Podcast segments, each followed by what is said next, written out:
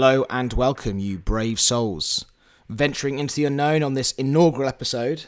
And for those of you that don't know, my name is Jack Burke, founder, creator, host, everything and above uh, of this podcast, Jack Talks To. Jack Talks To um, really is a big experiment that I'm trying at the moment, so uh, I thank you for being here in these early days. I wanted to create something whereby the conversations that I was having with individuals in my personal life, um, I could have in a more public forum. Um, I'm very fortunate to know a lot of interesting people, uh, friends of mine who've got interesting perspective on things, um, who have got creative ideas, um, and have got knowledge about something which I would find interesting. And so I thought I'd like to start actually getting these conversations heard by wider audiences to hopefully share some ideas um, and people would engage with it. Alongside this, I wanted to also um, challenge, if you like, the the the way of doing things by doing everything live. So the conversation you're about to hear in all the episodes is a live stream conversation. So this podcast does exist as well um, on my YouTube channel, uh, youtube.com forward slash Jack versus Life. So the episode itself goes out live on that, and then I take the audio from it um, and put it on this podcast. So, like I say, everything is unedited. It's live. It's raw, unscripted. Um, it's really just a free-flowing, open conversation uh, with friends of mine. We have a beer, glass of wine, uh, and really don't have an agenda and a structure. Um, I hope you find it interesting. Um, it's very early days, so by all means, any constructive feedback is welcomed, um, and I'm I'm really enjoying it. So. Uh, welcome to episode one. Um, in this episode, I talk to my friend Josh Feynman. Josh is a uh, co founder uh, of a production company and agency called Matter Media, a company that has a a consciousness, shall we say. Uh, they're not all about hard cold advertising. Um, they try and work on campaigns which uh, do make a difference to society and trying to leave the world in a better place. Josh is also a super friendly guy. Um, we have very good conversations with each other um, outside of the, the podcast as well. Uh, and he was brave enough to join me uh, for episode one. So big thank you, Josh, if you're listening. Um, alongside this as well, we wanted to have a conversation about uh, mental health and sort of pose the notion that everyone has got their shit, which I think we all kind of know deep down inside, but sometimes it's not as obvious. So really, we wanted the the uh, opportunity to talk about how both of us uh, react to to mental health, um, and really just get vocal about the idea that no matter who a person is, no matter how much you regard them as being perfect and um, untouchable from the sort of ravages of mental health, chances are they've got their shit. And so we talk about examples of that and, and stories and experiences we have. So anyway, I hope you enjoy it. Sit back relax, and enjoy episode one of Jack Talks To. I just want to add a little side note before we get into it. Um, as this is all very new to me, the whole world of podcasting and, and video live streaming, please forgive the slight um, technical issues that we have uh, during the podcast, uh, as well as the dip in audio quality. All a big learning curve for us here, guys. Um, I've had it mixed and EQ'd as best as possible, so don't worry. With time, I promise the audio will be far superior. Enjoy. Here we are. Massive. Josh, welcome to the uh, Jack Burke uh, first episode of the podcast. Thanks, Jack. Pleasure to be here. Um, I um, have a beer. Yeah, this is uh, so. This is totally um, for us. There's um, we thought we just kind of relaxing, so we uh, we've only had our first drink though, so we're not absolutely smashed. But cheers. I mean, I am. yeah, show them the bottle. no, no, but um, but I am drinking from Jack's commemorative uh, Prince Harry and, and Princess Meghan. Not too late to say congratulations. Yeah, absolutely. Well yeah. done, guys. Good for you. Are you? Uh, they don't do me any harm, basically. But I guess the only thing I've got a problem with the royal family is just the um, the mugs, the design of the mugs, just how much money they've got. Like that's the only thing. Like they're just the royal family, like fine. But the fact that they are like gajillionaires, I've got, that's what I've got a problem with. I know this is going to sound really naive, but I don't even know how it works with their wealth are, it's all completely paid for by the taxpayer. So is it actually their money? Well, as in their privilege yeah, to a life based on the money that. But they own so much land. Like mm. that, they like own half of Cornwall. Um, by the way, I'm going to prefix this by saying neither Josh or I are experts in anything really. No. so we're going to be like just like talking about loads of stuff, which will be like, is that you, you backing this up with facts or just saying stuff? Yeah, stuff? I don't really know, but I, uh, outside of the property moguls that are the Windsors, I um, I I I think I I like the concept of it. I I didn't really, I wasn't really interested in the wedding until it came on TV, and then I was kind of glued to the entire Yeah. thing. So obviously, I I do really like Subconsciously, you're a royalist. Yeah, and you know, The Crown is is one Oh. hell of a show. I tell you, that is for me like I couldn't believe how much I actually um, I loved it. I absolutely, I Oh, just, yeah. I just crushed it in like two days, like done. Yeah. And that's the thing. I was like, fucking god, ten hours. Where I'm just like, What do I do with myself? I know it's over, and I'm like, no. And it was a very productive day in Yeah. the end. Um, so I guess it might be worth um, explaining a little bit about this podcast to those who might be tuning in or live stream. Don't know what it's called yet. Pod, uh, Podstream. Podstream, yeah. Um, I might take the audio from this and make a, a podcast. Do what you got But to it's really Jack. fucking hard to make a podcast, as in to register it. You It- it's not like you kind of you don't just upload it. It's like you've got to like fill out a form. You've got to submit it. There's companies that do it for you, but you've got to pay for it. I was like, can't you just upload it? You said something interesting the other day.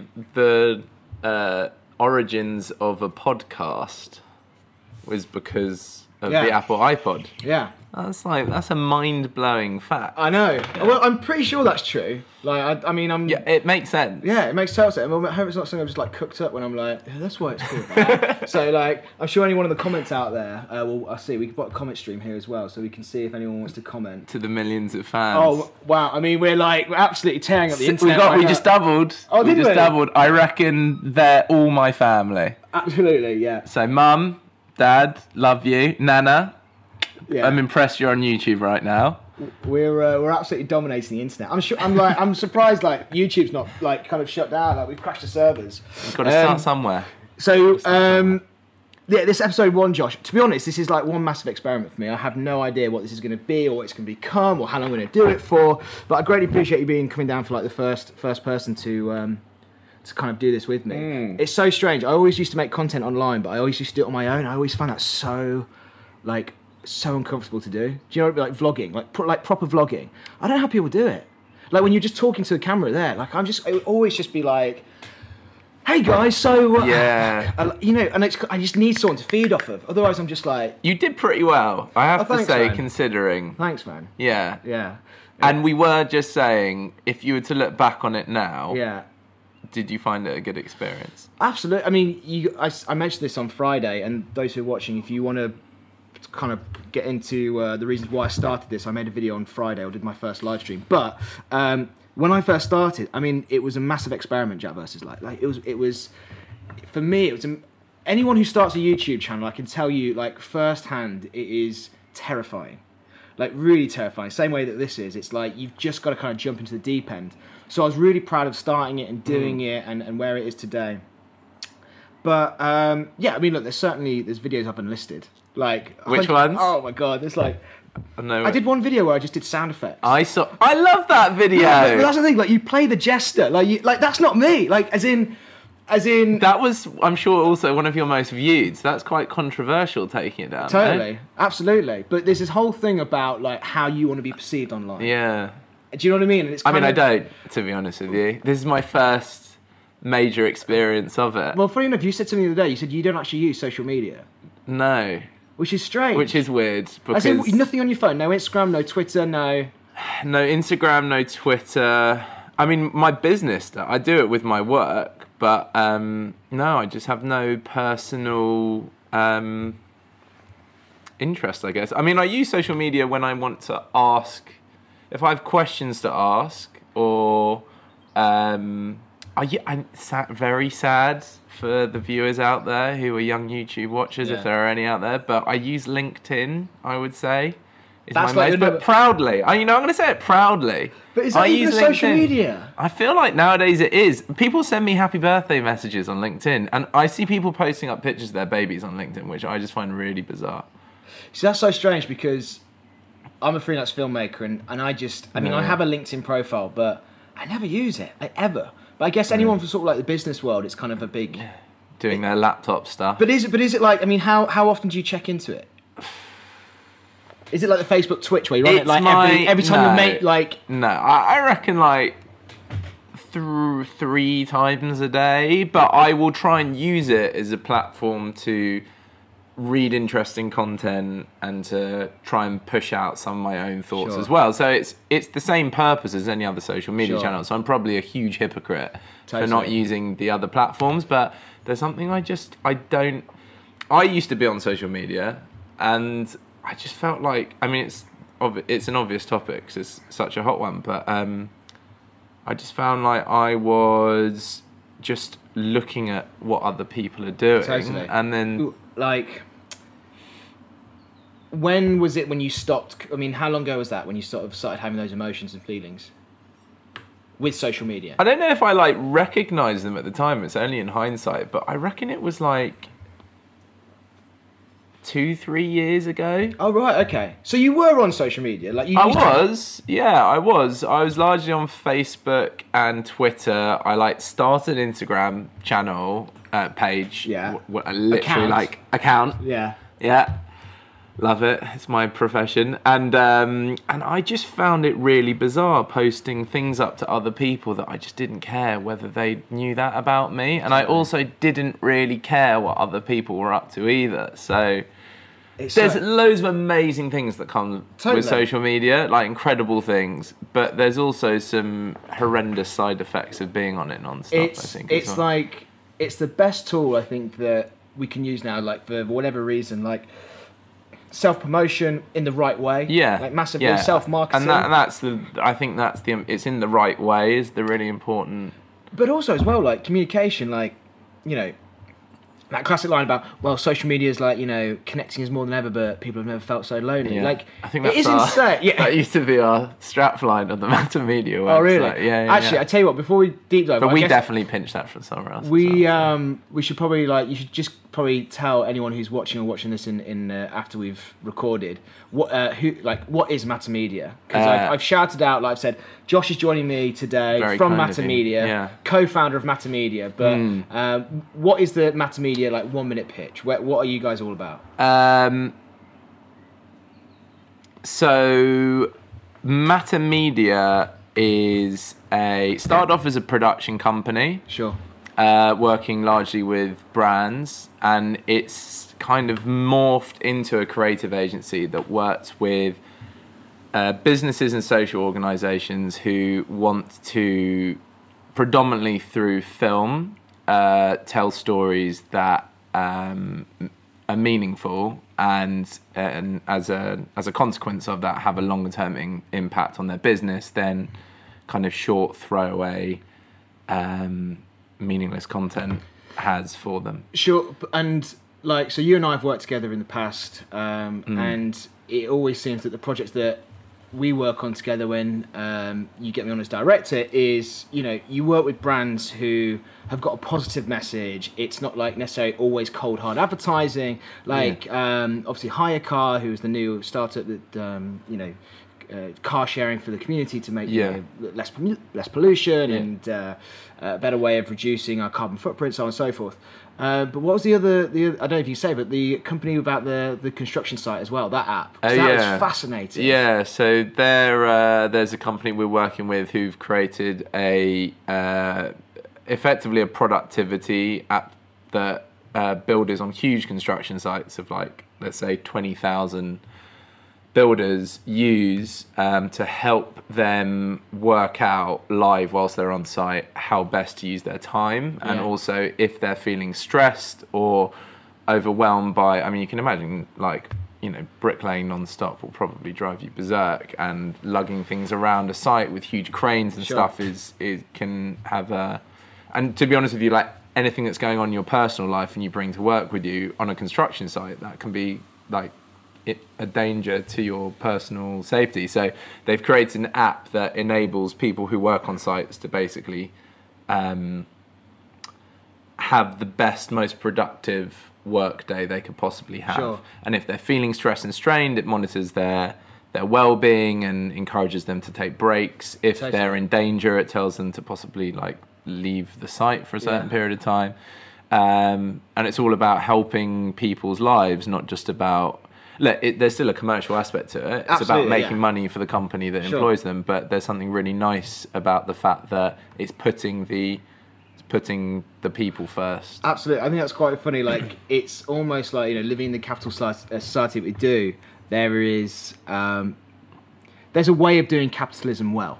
Do you know what I mean? Like it's kind of you can still be like socially conscious about the things that you're deciding to do, like in helping to change the world, make the business, uh, the workplace a better place, you know, welfare of your employees. But at the end of the day, yeah, it boils down to brass tacks. It's like, yeah, we're still trying to make money. Yeah. But I guess a lot of it is like that kind of mentality of like, well, how much money are we going to make? Like, what's our profit margins? Yeah. You know, and it's like small businesses, obviously, you know, feel the strain probably more than big Yeah. corporations. But big corporations, they're like, how much they're taking off the top to and sacrificing down the line, like the welfare of employees or so on and so forth. So it's quite interesting that because I think it's like nothing to be ashamed of when you say like, No, it's a re- this- like companies like, oh, um, we still want to make money, basically. at the end of the Yeah, and look, like we're still a for-profit business, and some of the work that we do is um, less socially focused, and it's more about like cash flow and Sure. keeping our heads above water. But um, you know, there are some things that we're doing as a company that I'm really proud of. That that I don't think if we were solely focused on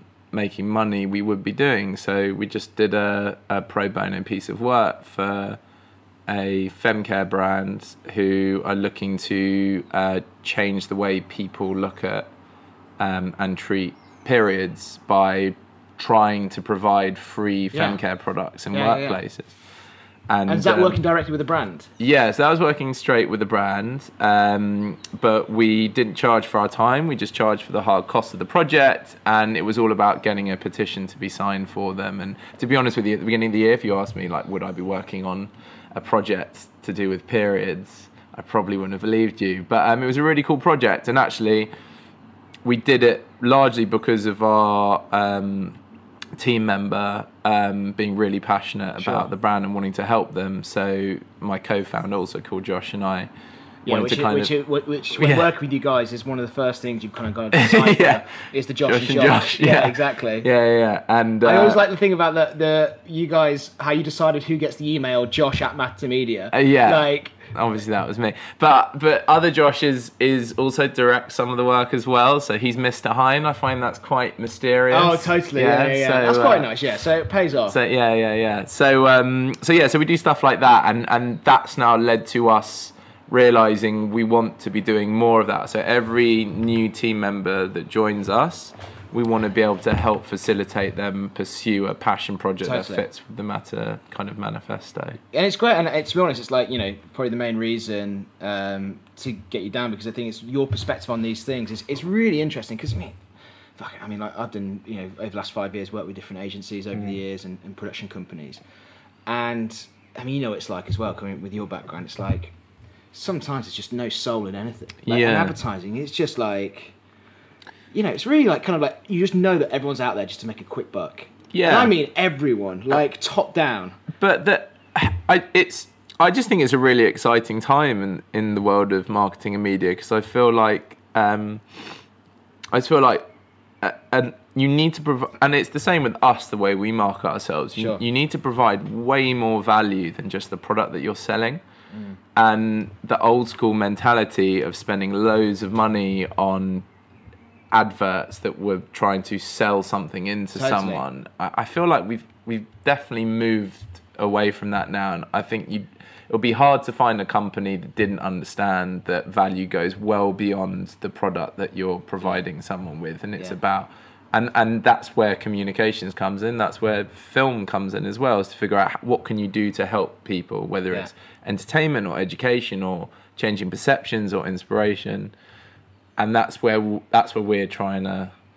that's where we're trying to carve our our niche in. Has it been? Um, would you argue it's been quite a hard journey to kind of, if you like, take a little bit more of a, a higher ground, so to speak? hundred percent. And like I said, like I don't I don't want the 15 people watching this to be under any Well, illusion. But afterwards, this goes on the channel like uh, as a sort of an archive video as well. So, Yeah, yeah. Don't we? I mean, we've got 500 views. You've got Um, 20,000 subscribers. 25,000. 25. That's 25,000 more than I do. so that's that's the potential of what this live stream could be. Like 25,000 Well, people. could be okay, cool. in. Now, you know what? And even if it is 15, even Thank if you, it's one 15. person. Well, actually, let's check in. How many like we on? I mean, it could have gone up.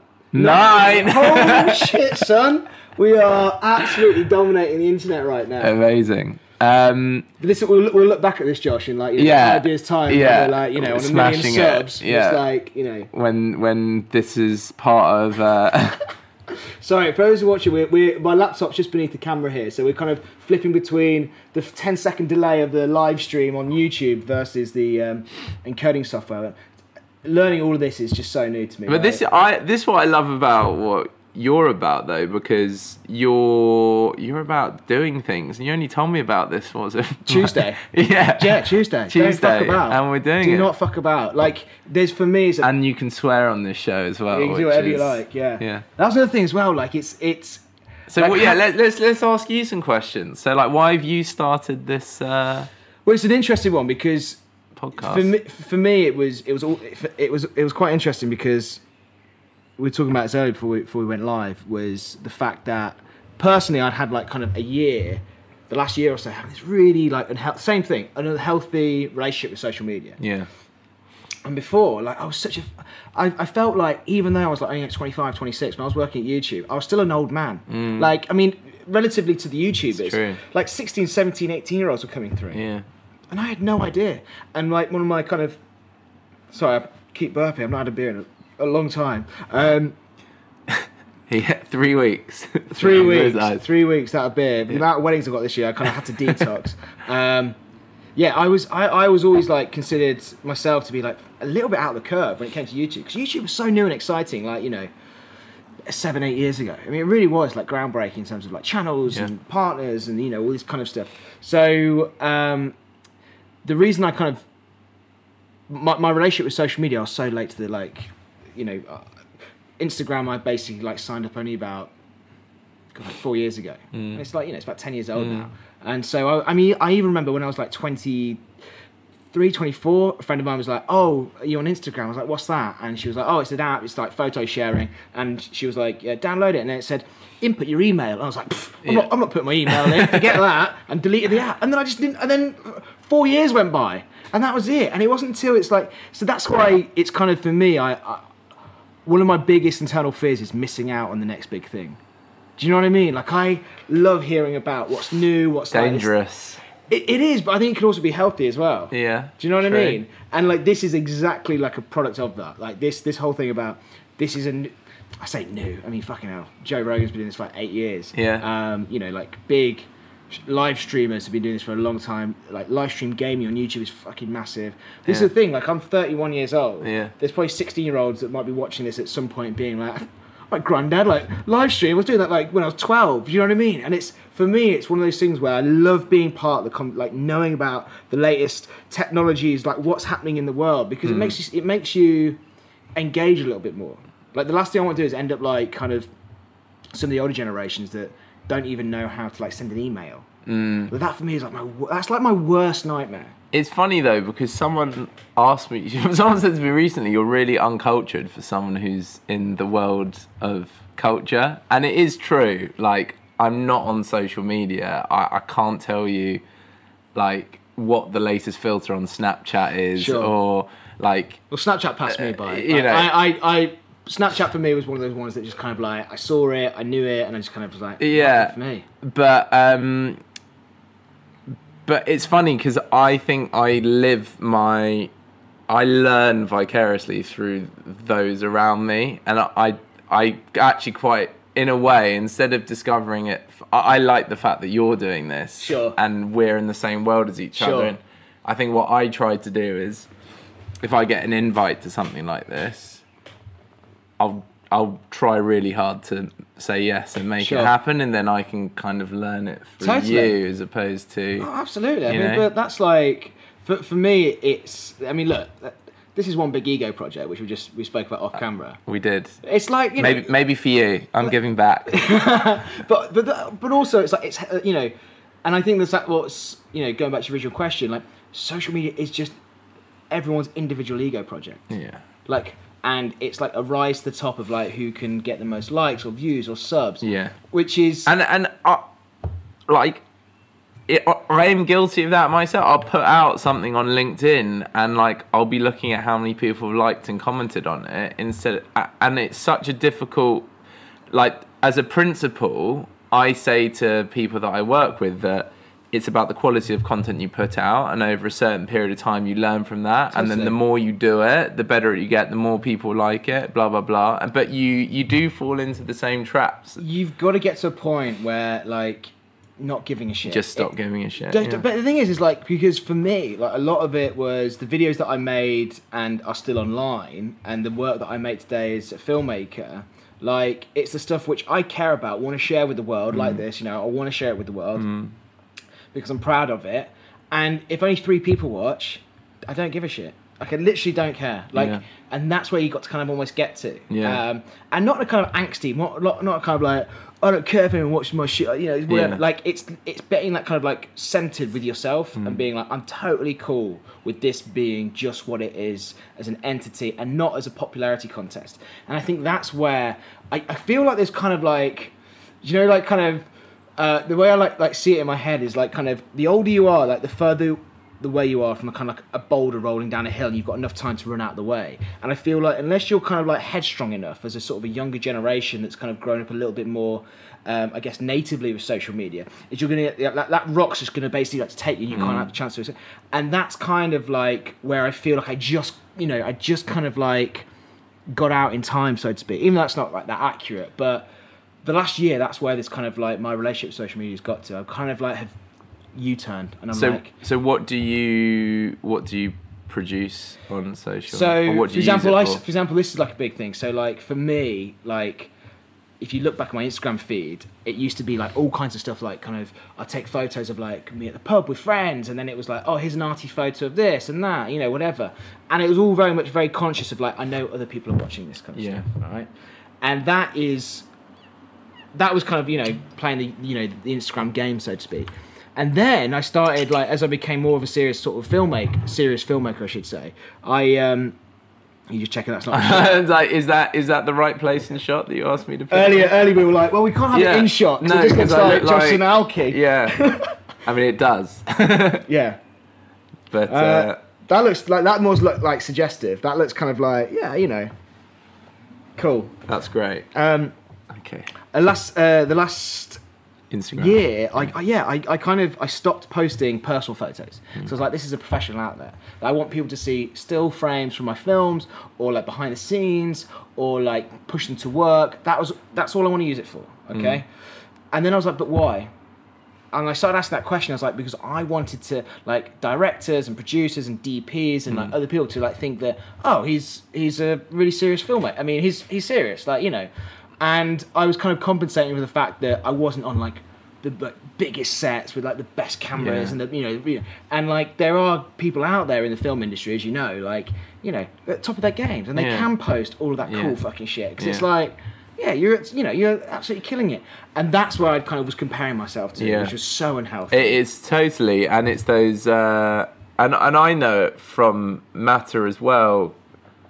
It's uh, it's so easy to fall into the trap of comparing yourself to where other people are at, and um, and you never compare yourself to to where people that are aspiring to be like you are. You'll only ever look up and around, and and and you're right. I think once you start, the, the healthy thing to do is to ask why you're doing it, and then uh, and is was it the five whys? Once you ask why five times, you get to the core reason why you're actually yeah, I've not heard that. That's yeah. quite good. I so ask yourself why, and then ask yourself why. But that was what um, that was in uh, the subtle art of not giving a fuck. The um, the idea of what your values are. Like Yeah. You get lower and lower and lower. Yeah, to your like- core. To your core, like what is the value? You Yeah. know, I suppose that's really good. Five whys. I like that.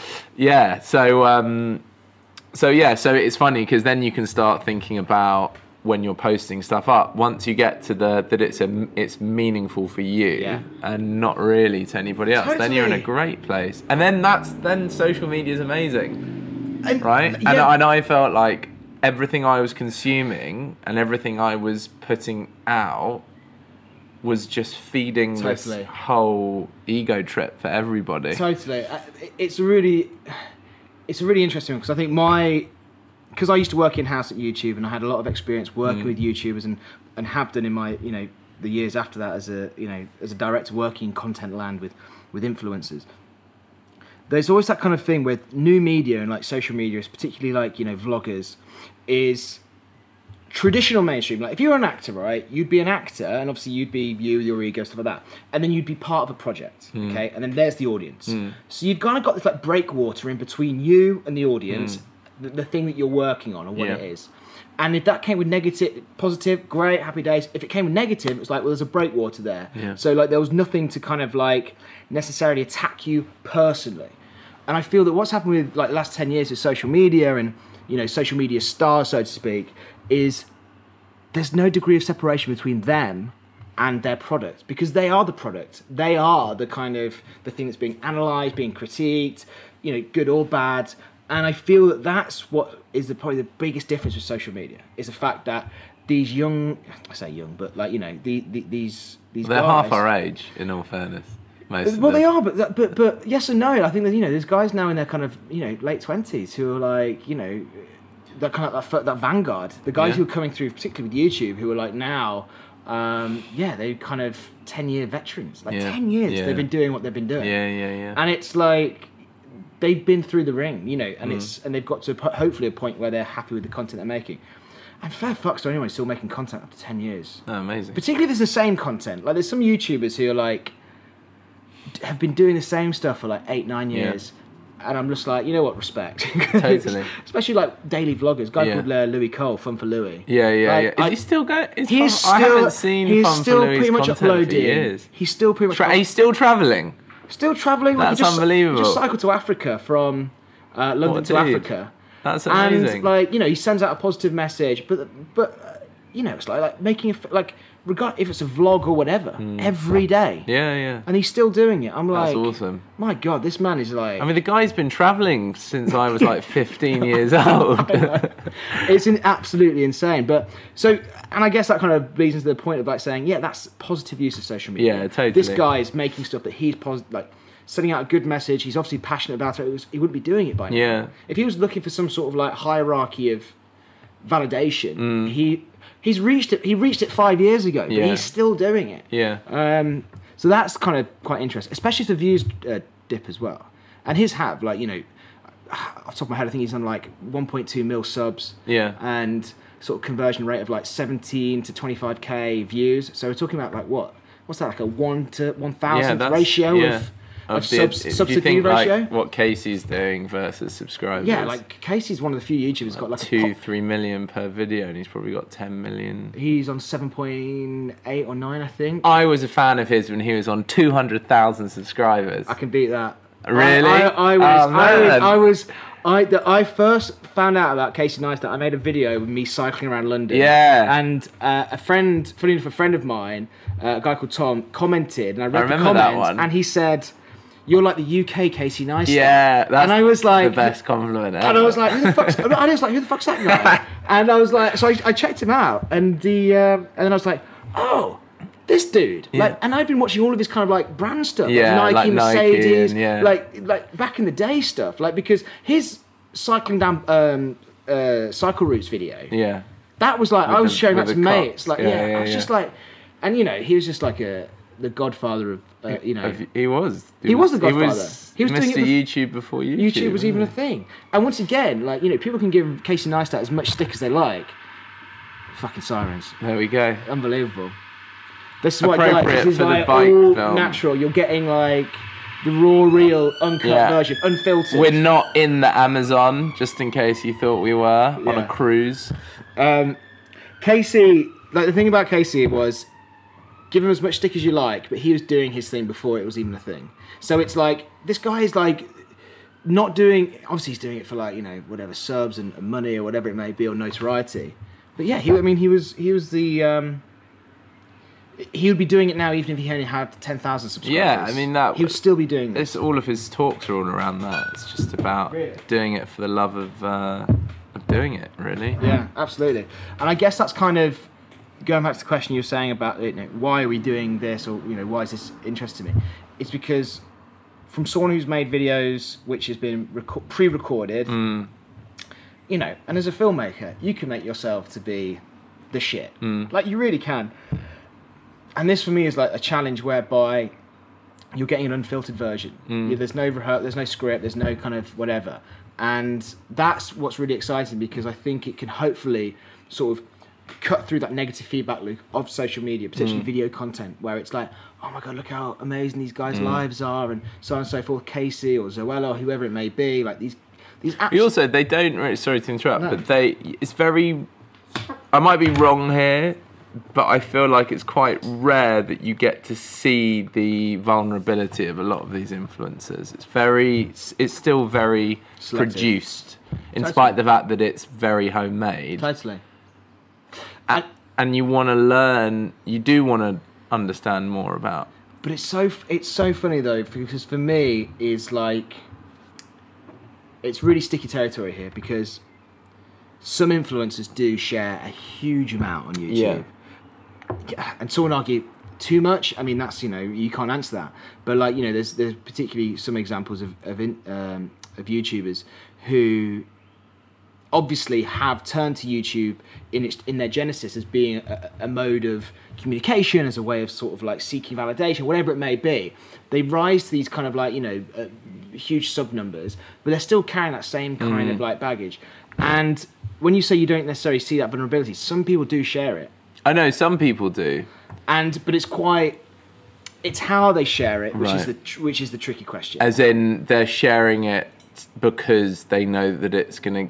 Well, if you're being cynical, you're saying it's like, why do people share photos of their babies on? No, well, yes and no. It's more. It's more like having how they.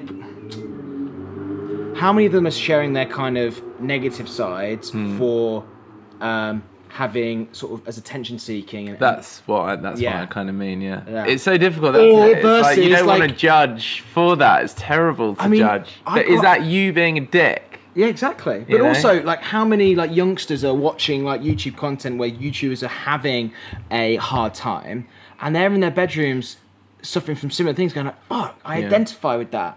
Like you know, and that for me is like a great thing. Yeah, Like, how many how many big issues have been like sort of discussed by YouTube as a platform, like you know transgender issues, LGBT Yeah, issues, yeah. um, issues about racism or whatever it may be. Like it, it allows this massive um, forum for people to like, engage with and, and start dialogues and communication and, and and allow other voices besides that which is promoted through mainstream media to come through. And it's like that is that is the shit. Like that is what it's all about. But an individual who might be suffering from X, Y, and Z problems, who then takes those problems and then pushes them online, seeking purely to feel better about themselves by getting like comments being like, "Oh, don't worry, like you're great, you're amazing," this kind of stuff. It's like that's unhealthy. Yeah, Like, that's that's not a great thing. So you've got to be true to yourself, as I think as a sort of a content creator, and be like, okay, why, why? Bless you. Ask the Thank five you. whys. Why am I making Yeah, this why video? why? Why? Why? Bring Why? it down. Why? Bring it down. Bring Yeah. it down. You know, it's really interesting. Um, that I guess kind of like taps in a little bit to like the thing we were saying about the other day when we met, which was like, y- you know.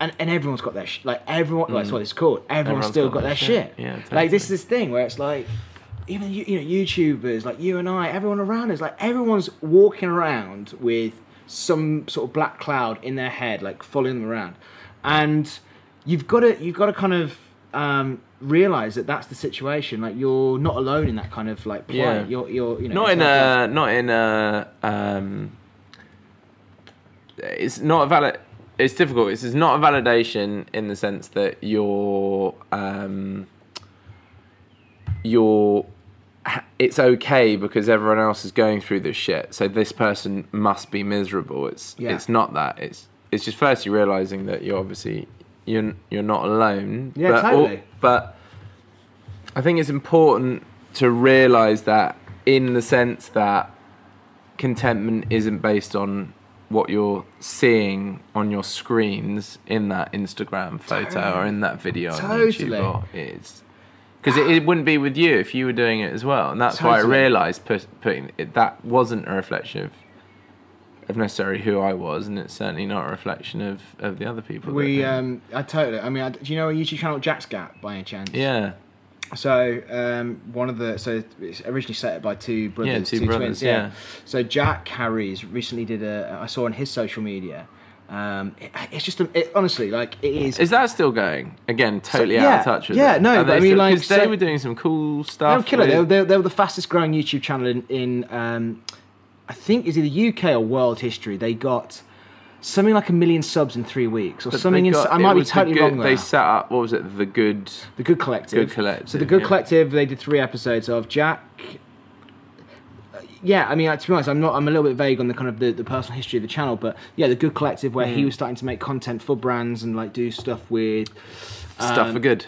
Stuff, stuff that matters. good. Well, I mean, whether it was matter or not, he was doing stuff like tourist boards and like getting sent. Yeah. But you know, uh, Jack was a talented filmmaker. You know, Yeah, totally. respected respected as a filmmaker. It wasn't just sort of like you know moronic, like fucking you know I'm a vlogger and I'm here doing the same old shit. Like you know, actually skillful editing, shooting, whatever. But there's nothing wrong in being that person, is there, Jack? What do you mean? Being the moronic person in front of camera. If you're happy being the moronic Yeah. person, if that's all your vibe is, yeah, totally cool. to although, yeah, although to be fair, I guess my my shtick with the kind of it's funny going, and I, I can I can reflect personally on this. So like, if I go out and make a short film and upload that on YouTube, it will probably get let's say X amount of views, right? Yeah. And that's something that, as you know, as a you know, as a producer, it's like takes blood, sweat, and tears yeah, to yeah, make to make this. Yeah, stuff, right? and then some douche farts in front of camera. Oh, or like, gets or if I fart fight in front of camera, Yeah. I'll get ten thousand views. if I make a video about making machine gun You- noises, or if you you make a fart noise through through your mouth because of the incredible asset you have, which is your voice box. there we go. Exactly. Like if I, if I made a video of me doing sound effects, it's Yeah. gonna get way more views than the hot. Specifically, fart sound. effects. Yeah, sure, anything. Yeah. Like I mean, if I if I do stupid shit, it's Yeah. gonna get more views, right? So then what's the what's the it if you're it's it's difficult because like you're obviously from a commercial sense you want to do it because it No. will get you but then from a personal sense that's like not why you should be doing it But that's because- the question. Yeah. That is ex- that is like what I faced with Jack versus Life. I knew that the shit that I was doing, which got more views, yeah is like where some creators walk down that garden path. They Yeah. go, "Oh fuck! Like what? Me doing sound effects? Yeah. Great! I'm I can do loads of that shit." yeah It's like that is like what you think the audience wants. Yeah. And you got to start walking down that path. yeah I never want to do that. Like, No. you know, it's like that's not right. So I'll carry on doing my own stuff, regardless of the views, regardless of the online validation through metrics. I'll keep doing what I'm proud of. Yeah, and that's the and that's the difficult part because I think if you're seeking popularity, then f- you're gonna go down path B in a heartbeat. yeah Um, and a lot of I know a lot of creators who have. And where's longevity in that? There isn't. They just crash and burn. Well, they they kind of don't crash and burn. They just keep going, even though deep down inside they're like, fuck. you know. Well, I think I think from a like commercial and popularity sense, it makes sense. But if you're trying to pursue like a wholesome life where you feel contentment Totally. and a balance in your life, then that's probably going to burn you out quite quickly. Whereas if you go down the other route, there may not be the popularity Yeah. wins, and you may not make the money that you make going down that route. But ultimately, over a longer period of time, if all else is well, financially you can keep yourself Totally, your head above water, etc., and you continue down that path, then Totally. then that is the that I is suppose, ultimately the um, route you want to head down. I suppose we kind of reflect it like you know with your company. It's Yeah. like it's exactly the same principle. Yeah, There's like totally. you could easily make X kind of stuff and get probably you know better views, better traction, or whatever it may be. Yeah. And but it wouldn't let's say nurture the soul as much. But what's really interesting is, particularly in the brand world, it's really difficult because people are so cynical. You've got to do it re Like I saw this amazing Corona um, print campaign in Old Street if you're Right. there anytime soon, and it, it's there. Is that the plastic bottle thing? Yeah. Yeah, I saw it. It's amazing. Amazing, right? Just Um, explain what it is in the sentence. So basically, if you go on my uh, LinkedIn channel, uh, just look me up. You'll see a video I posted, and basically, What's Corona have done. uh, Just type in Joshua Feynman Matamid, and you'll find me. It's at the bottom here, guys. It's, it's scrolling just here. It's somewhere, you know. Um, and if not, it, you'll find it somehow. But if you don't, then don't worry about I'll put it in the description. You'll move on. I'll put it in the description of this video. Hey, thanks, man. Yeah. Um, yeah, so there's this amazing big out of home poster campaign for Corona um, where there are three or four billboards, and on them they've got different images of beautiful beaches, and it's got like Chris Hemsworth surfing and underwater. And then over the course of 48 hours, out of one of the images, there came, they started placing lots of like real life bottles and plastics. And then they've turned it into this huge plastic wave. And if you now look at Chris Hemsworth surfing on a wave, it's actually him surfing on a plastic wave. And it's a project that we know uh, one of the people that are working on it. Hey, Joe Walton, if you're watching. Um, Hashtag Joe Walton. Hashtag Joe Walton. Um, and Corona are cleaning up 100 beaches around the world over the next five years. And they're doing it uh, in partnership with Parley, which is this big charity organization that are looking to clean up the ocean's plastics. And um, it- So you it- vibe off of that. I vibe off of it, not because, like, I think every single brand needs to have a CSR route and that is to be front and center of what they do. What's but- CSR? sorry, corporate social responsibility. Okay. So, um, not because I think every brand needs to be this moral brand, and but I feel like the way Corona have done it feels really. There's commercial potential in doing it, but the detail they've gone into to make sure that this is a long-term campaign, not just a PR one, I thought was amazing. Yeah. I can't remember how we got to talk about this, but I'm trying to loop it back. to I no no I, I asked you I uh, basically it was because I was saying it's the same sort of like principle as Oh, with what someone someone can do something for popularity and Yeah. guarantee getting more Yeah. traction Yeah. versus doing something with a bit more soul. So yeah, so with with I I know examples of other brands that have tried to latch onto this thing that younger people care about the environment and about um, Well, capturing the zeitgeist, social basically. issues. Yeah, exactly. Like, and you know- and and they're trying desperately to get in on that conversation, whereas I feel like Corona have gone about it in a really cool way because. Um, because they are cleaning up a, a hundred beaches because every single piece of plastic that you saw in that campaign supposedly came from people going on Brighton Beach and cleaning up the beach there um, because this is a five year plan for them because it's not the only thing they're positioning Sure. themselves as like lots of cool elements that have made up this thing but the brilliant thing about it and this is something that I find is really interesting is actually like there will be no doubt that that has commercial benefits to them as an organization but as long as that isn't the main reason why they're doing it i think that's the important thing they're doing it because it's part of a much bigger plan that they have which is if they want to stand for something how can they how can they live that authentically and it forms part of that uh, Sure. and i think i think they've done really well because And do you think? I mean, so just playing devil's advocate here, the, the this kind of the the cynic in me Yeah. thinks that you hit the nail on the head. It's like brands want to be part of the conversation which is happening in the zeitgeist. Yeah. Okay, and that could be something that's so inconsequential. Like it could be something like really. Um, like the royal wedding, Hmm. okay? It's not like a kind of you know whatever, but they'll sort of tap into that. What tent polling essentially, um, and they'll tap into that and whatever. And right now, it's like plastic is you know becoming really like a part of a lot of conversations which are happening around what we need to be doing. And, and fair fucks, like you know that is Yeah. exactly the conversations that we need to be having. I guess really, I feel bad that we're living in an age in Western society where it's the brands which are the ones we listen to. Do you know what I mean? Like, oh, if, if Corona's making this campaign about it and you turn your head and look at the thing that they're doing, Yeah. like, great for Corona and great for, you know, uh, social awareness and making sure that that's a thing which, you know, is getting on my radar. It seems to me like a bit of a shame that Corona, you know, out of all the things, like a big major multi corporate, you know, multinational brand Yeah. is doing it.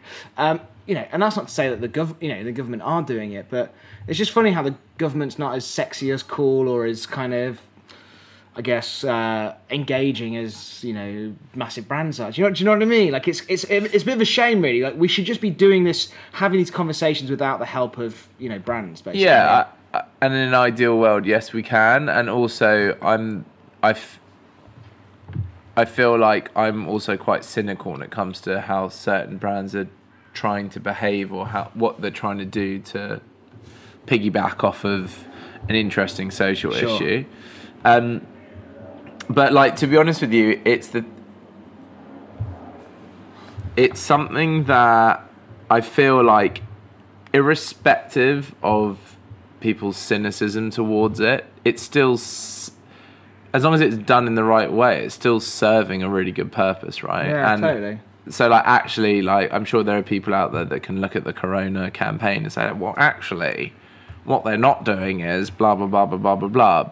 But isn't it better that people are doing something about Yeah, it? And if whether it's a brand or not, like isn't it cool that actually Yeah, I mean, it's right, becoming yeah. part of pop culture? Yeah, absolutely. conversation. I think where where the problem and where people fall down is like when you've got Volkswagen claiming that they're cleaning up the world's energy and actually they're not, and they're tricking you into. and yeah, well, of course. I mean, that's that's kind of kind of like trust in, in brands and, and you know, and that's what every brand wants. Everyone like every brand wants to be perceived as being your best friend in a way. Yeah, As in, like, is know- that the right? Is is because like so we're both we work in and around advertising, right? Yeah. And I find that's a constant struggle. Is like I'm trying to make stuff that matters, yet well, Matter Media.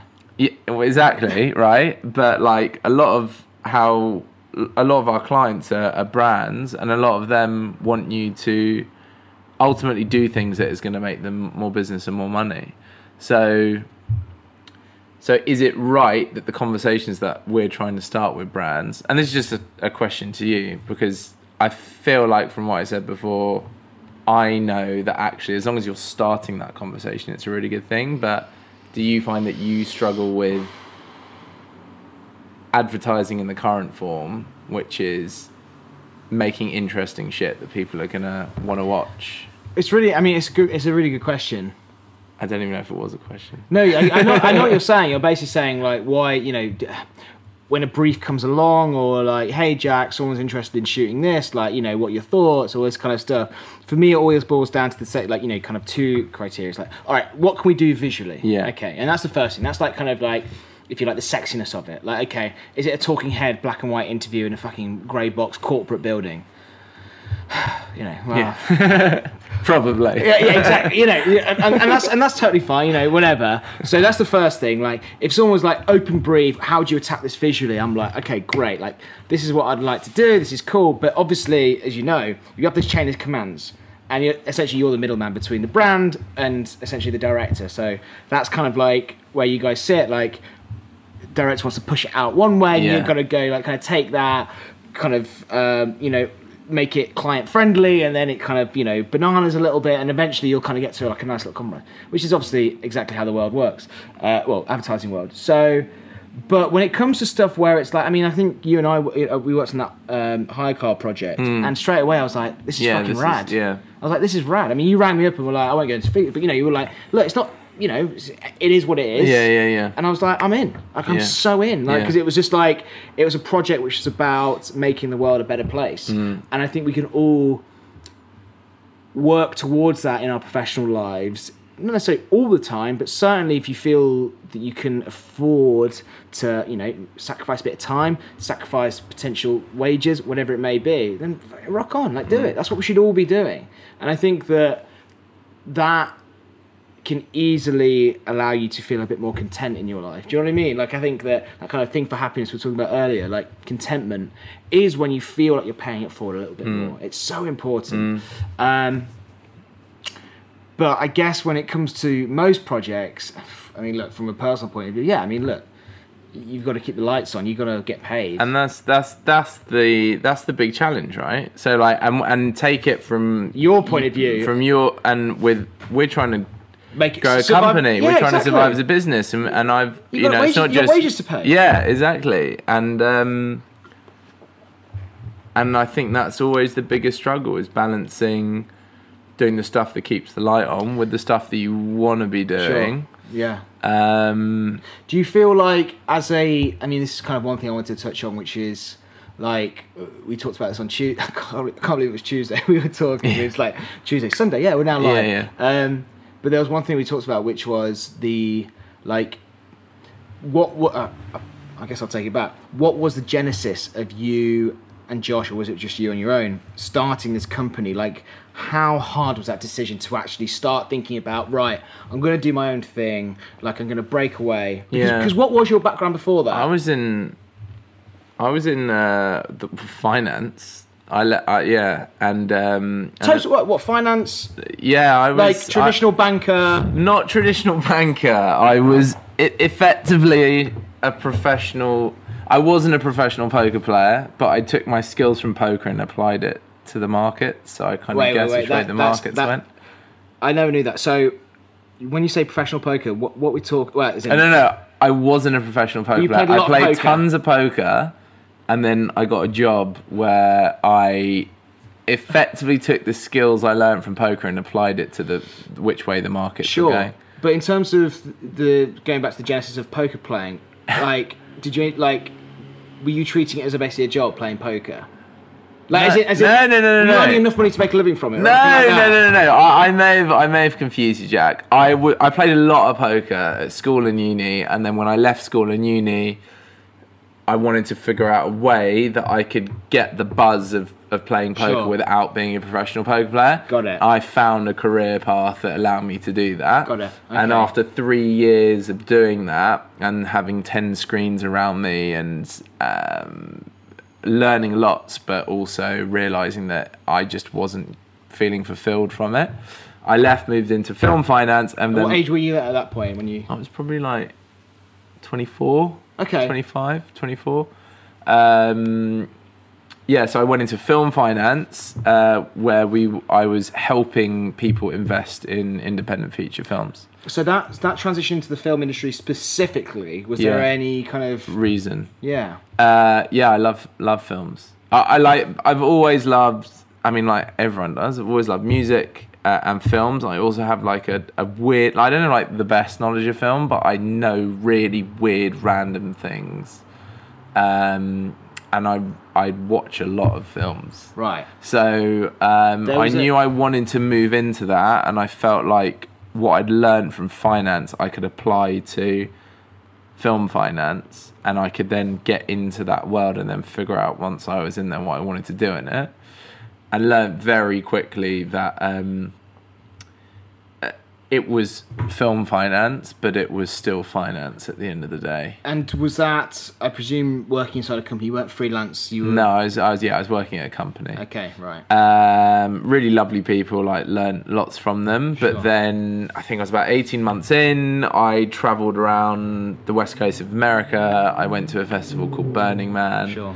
um, and somewhere between a choir singing at sunset to a naked man hugging my wife i uh, decided i'm going to quit my job when i come home Oh, wait, wait, wait.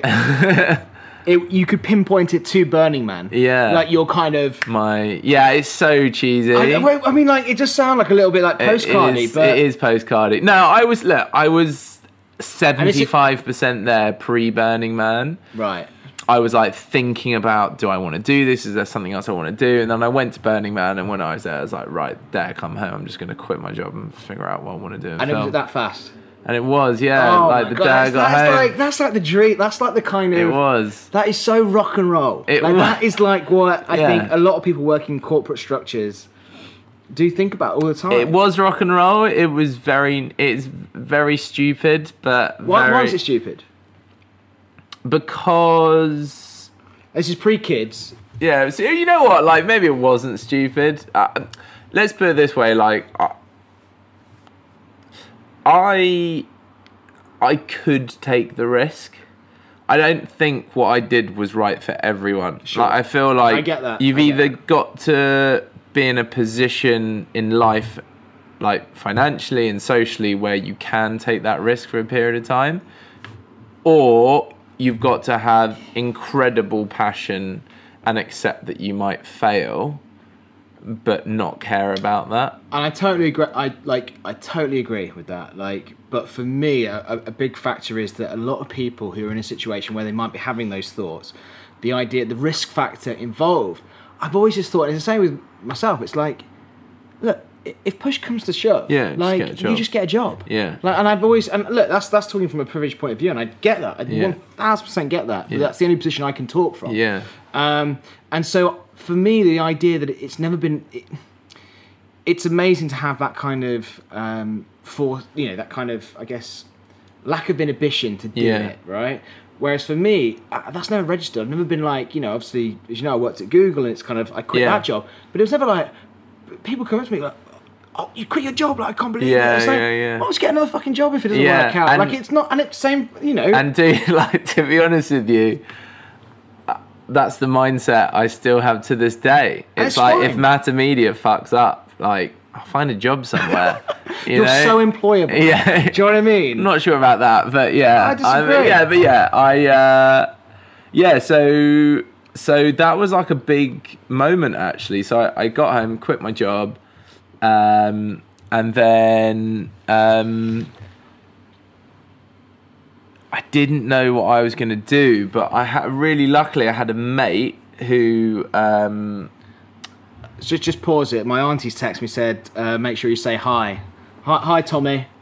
Tommy. Uh, yeah, it's uh, Thomasina. Oh, love. I've never never. Yeah, met- no, it's a great name. And, Hi, and- Tommy. and my cousin, her daughter, is called Freddie. Oh, can I just see if my family have? That's what I was checking. I wasn't being rude, just checking my phone because we've got here at the bottom of the screen tweet or comment. And So have I'm, we? I'm looking. Have we out. got any tweets? We've or got people comments? saying like, "That's what we've got so far." Love your optimism, Jack. from I love his Skinner. optimism From as Mike well. Skinner. Have we um, got any? Que- can we ask for questions from the audience? Yeah, absolutely. Well, it's, It it's just there. goes to his explanation of why he's doing it from my mum, very last minute, but I've been asked. Oh right, and it goes with explanation why he's why he's doing it. it's, it's- Well, I don't get that. what should I say? Go on the channel. Oh, she's not tuning in. That Well, was no she should- question. yeah, I know. She should be tuning in. Anyway, mum, Yeah, I'm feeling a little bit. I'm a little bit tipsy. I you. so drunk right now. that was it. I have a terrible, terrible Tolerance. uh, tolerance. Really? Awful. What, awful. like always. As a Jew, I have an incredible tolerance to food levels, but when it comes to alcohol, What's the what's the Jewish food tolerance? I don't know that. I would say, not wishing to stereotype, but Jews love their food. Right. Okay. And most Jewish people I know, like for instance, if I'm sitting across the, I notice this when I have meetings with clients, right?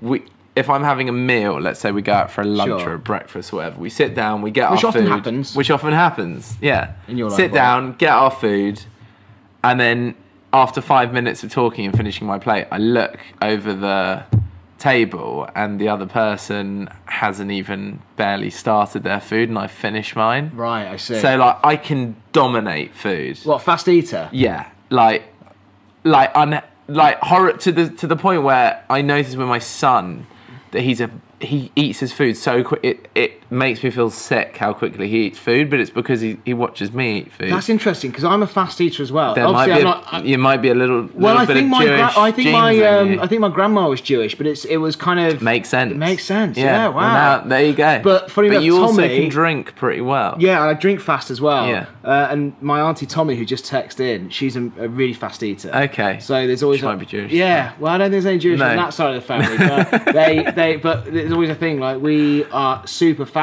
But I think it's it's never been a conscious thing for me. Like I never I never thought about it being a fast eater until my adult years. But obviously, I never. It's a big thing. Big thing with Jews is big Jews thing with Jews fast. is well, it's not that we. It's not like that's it. It's just food is the is the absolute central point that Yeah, connects family and friends. course, so yeah. like Friday night dinner, all the family comes around, three course. By the way, everyone with a headphone on my Yeah, head just yeah, fucking love so- that. Bang. Carry you on. got three. co- You got chicken soup. You got chicken roast, and you got you got your dessert afterwards. Like every festival, it's just like a table full of food, and then possibly there's a bottle of wine to Sure. serve twenty people. But that's as far as it goes. my my knowledge, um, you know, I, I feel like I'm fairly cultural, but my, my knowledge of uh, Jewish meals, like, do you drink beer at Jewish meals? It always wine. No. no, no beer, always No, wine. beer. It- it's not even wine. That's what I'm saying. Like, it is it, the focus is the food. Sure. And and there were li- like case in point, uh, Friday night just happened. There were probably twelve to fifteen of us around a table. There was no alcohol, and there were four courses. wow. Yeah.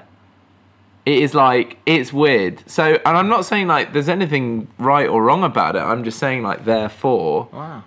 Just I'm not very good with booze, and I don't think many of my friends who are Jewish are either. Well, this is the thing. Like after three weeks of off the booze, like it's You're kind now- of like, well, no, I mean, like Now I'm, giddy, you, know, uh, you know, I'll, I won't sing at karaoke just yet, No. you know, and I probably wouldn't get up to be the first dancer. But I mean, if there was, a, you know, should. dance going on, I'll, you know, be up there. you. Go to karaoke.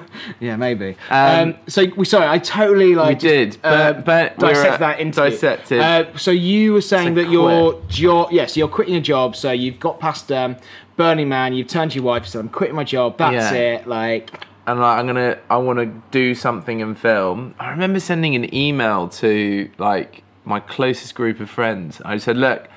I'm quitting my job. I want to get into film. Sure. I have no network. I have no knowledge.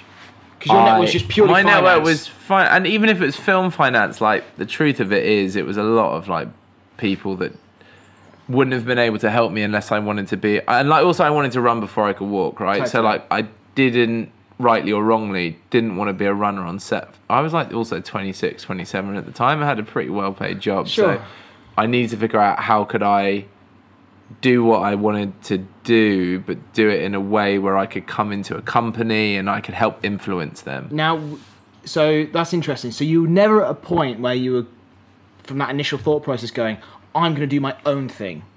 Not at that point. Not at that point. That so you're going to quit your job, but it was never like, "I'm going to quit my job and start my own company." No, no. At that point, I was like, right, I'm going to quit my job. Ah! And once that was over, I was like, right, I want to get into film. I'm going to find an opportunity somewhere.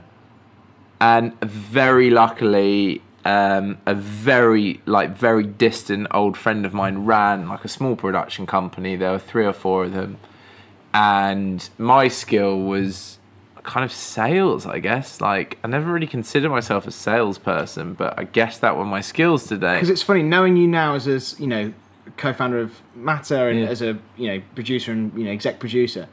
I would never. I would just like literally pigeonhole you as a producer's characteristics from like birth. Like, do you know what I mean? Like, you are just like kind of What- so good at producing. is that? Am I? Just like great Is it? people. Like, you're kind of, you know, but I Carry mean, on. like, the thing Tell is, me. like, you you are that kind of perfect middle ground between you get the creative, you get the people, you get the money side of things. You just you gel like that perfect kind of producer quality, which is like keep all the cogs turning, like make sure that you know everyone is feeling fulfilling their jobs. Like so, I would have I would have basically like said like, oh yeah, you started as a runner when you were eighteen, and Yeah. now you're a producer. Oh, thank you. That means a lot. Yeah. So so yeah. So I guess I I I had it.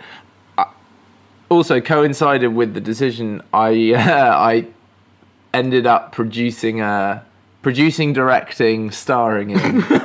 oh, one of them. Uh, yeah, yeah, yeah. A film for my mate for his uh, wedding, and uh, I got in, I edited it all, and like I just fell in love with So the what- entire sort of- sort of process. software, what is it? iMovie. Oh yeah, properly. I mean, that's still the only editing software Sure. that I use to this day. Sure. I'm very good at it. Sure. And um, you want a wedding video, like wedding video?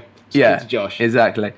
And uh, and I was like, right, this is something that I really enjoy. But I feel like I've always been good at rallying troops and and Yeah. and obviously like without realizing that kind of helped. Um, so I joined this production company, and um, they're really lovely guys. Learned a lot. I was with them for about a year. Um, but there were two founders, and I joined. Uh, it was two founders, a production manager, and I joined as kind of helping on the commercial side. Sure. So winning new business, trying to turn their proposition into like, I mean, it's an incredibly saturated market video production today. So um, But this is going back five years ago when you it's were like five years ago, yeah. and So even five years saturated ago, then. yeah, So hundred percent. how- oh, of course, which Yeah. you know. But what about today? Do you think it's even worse?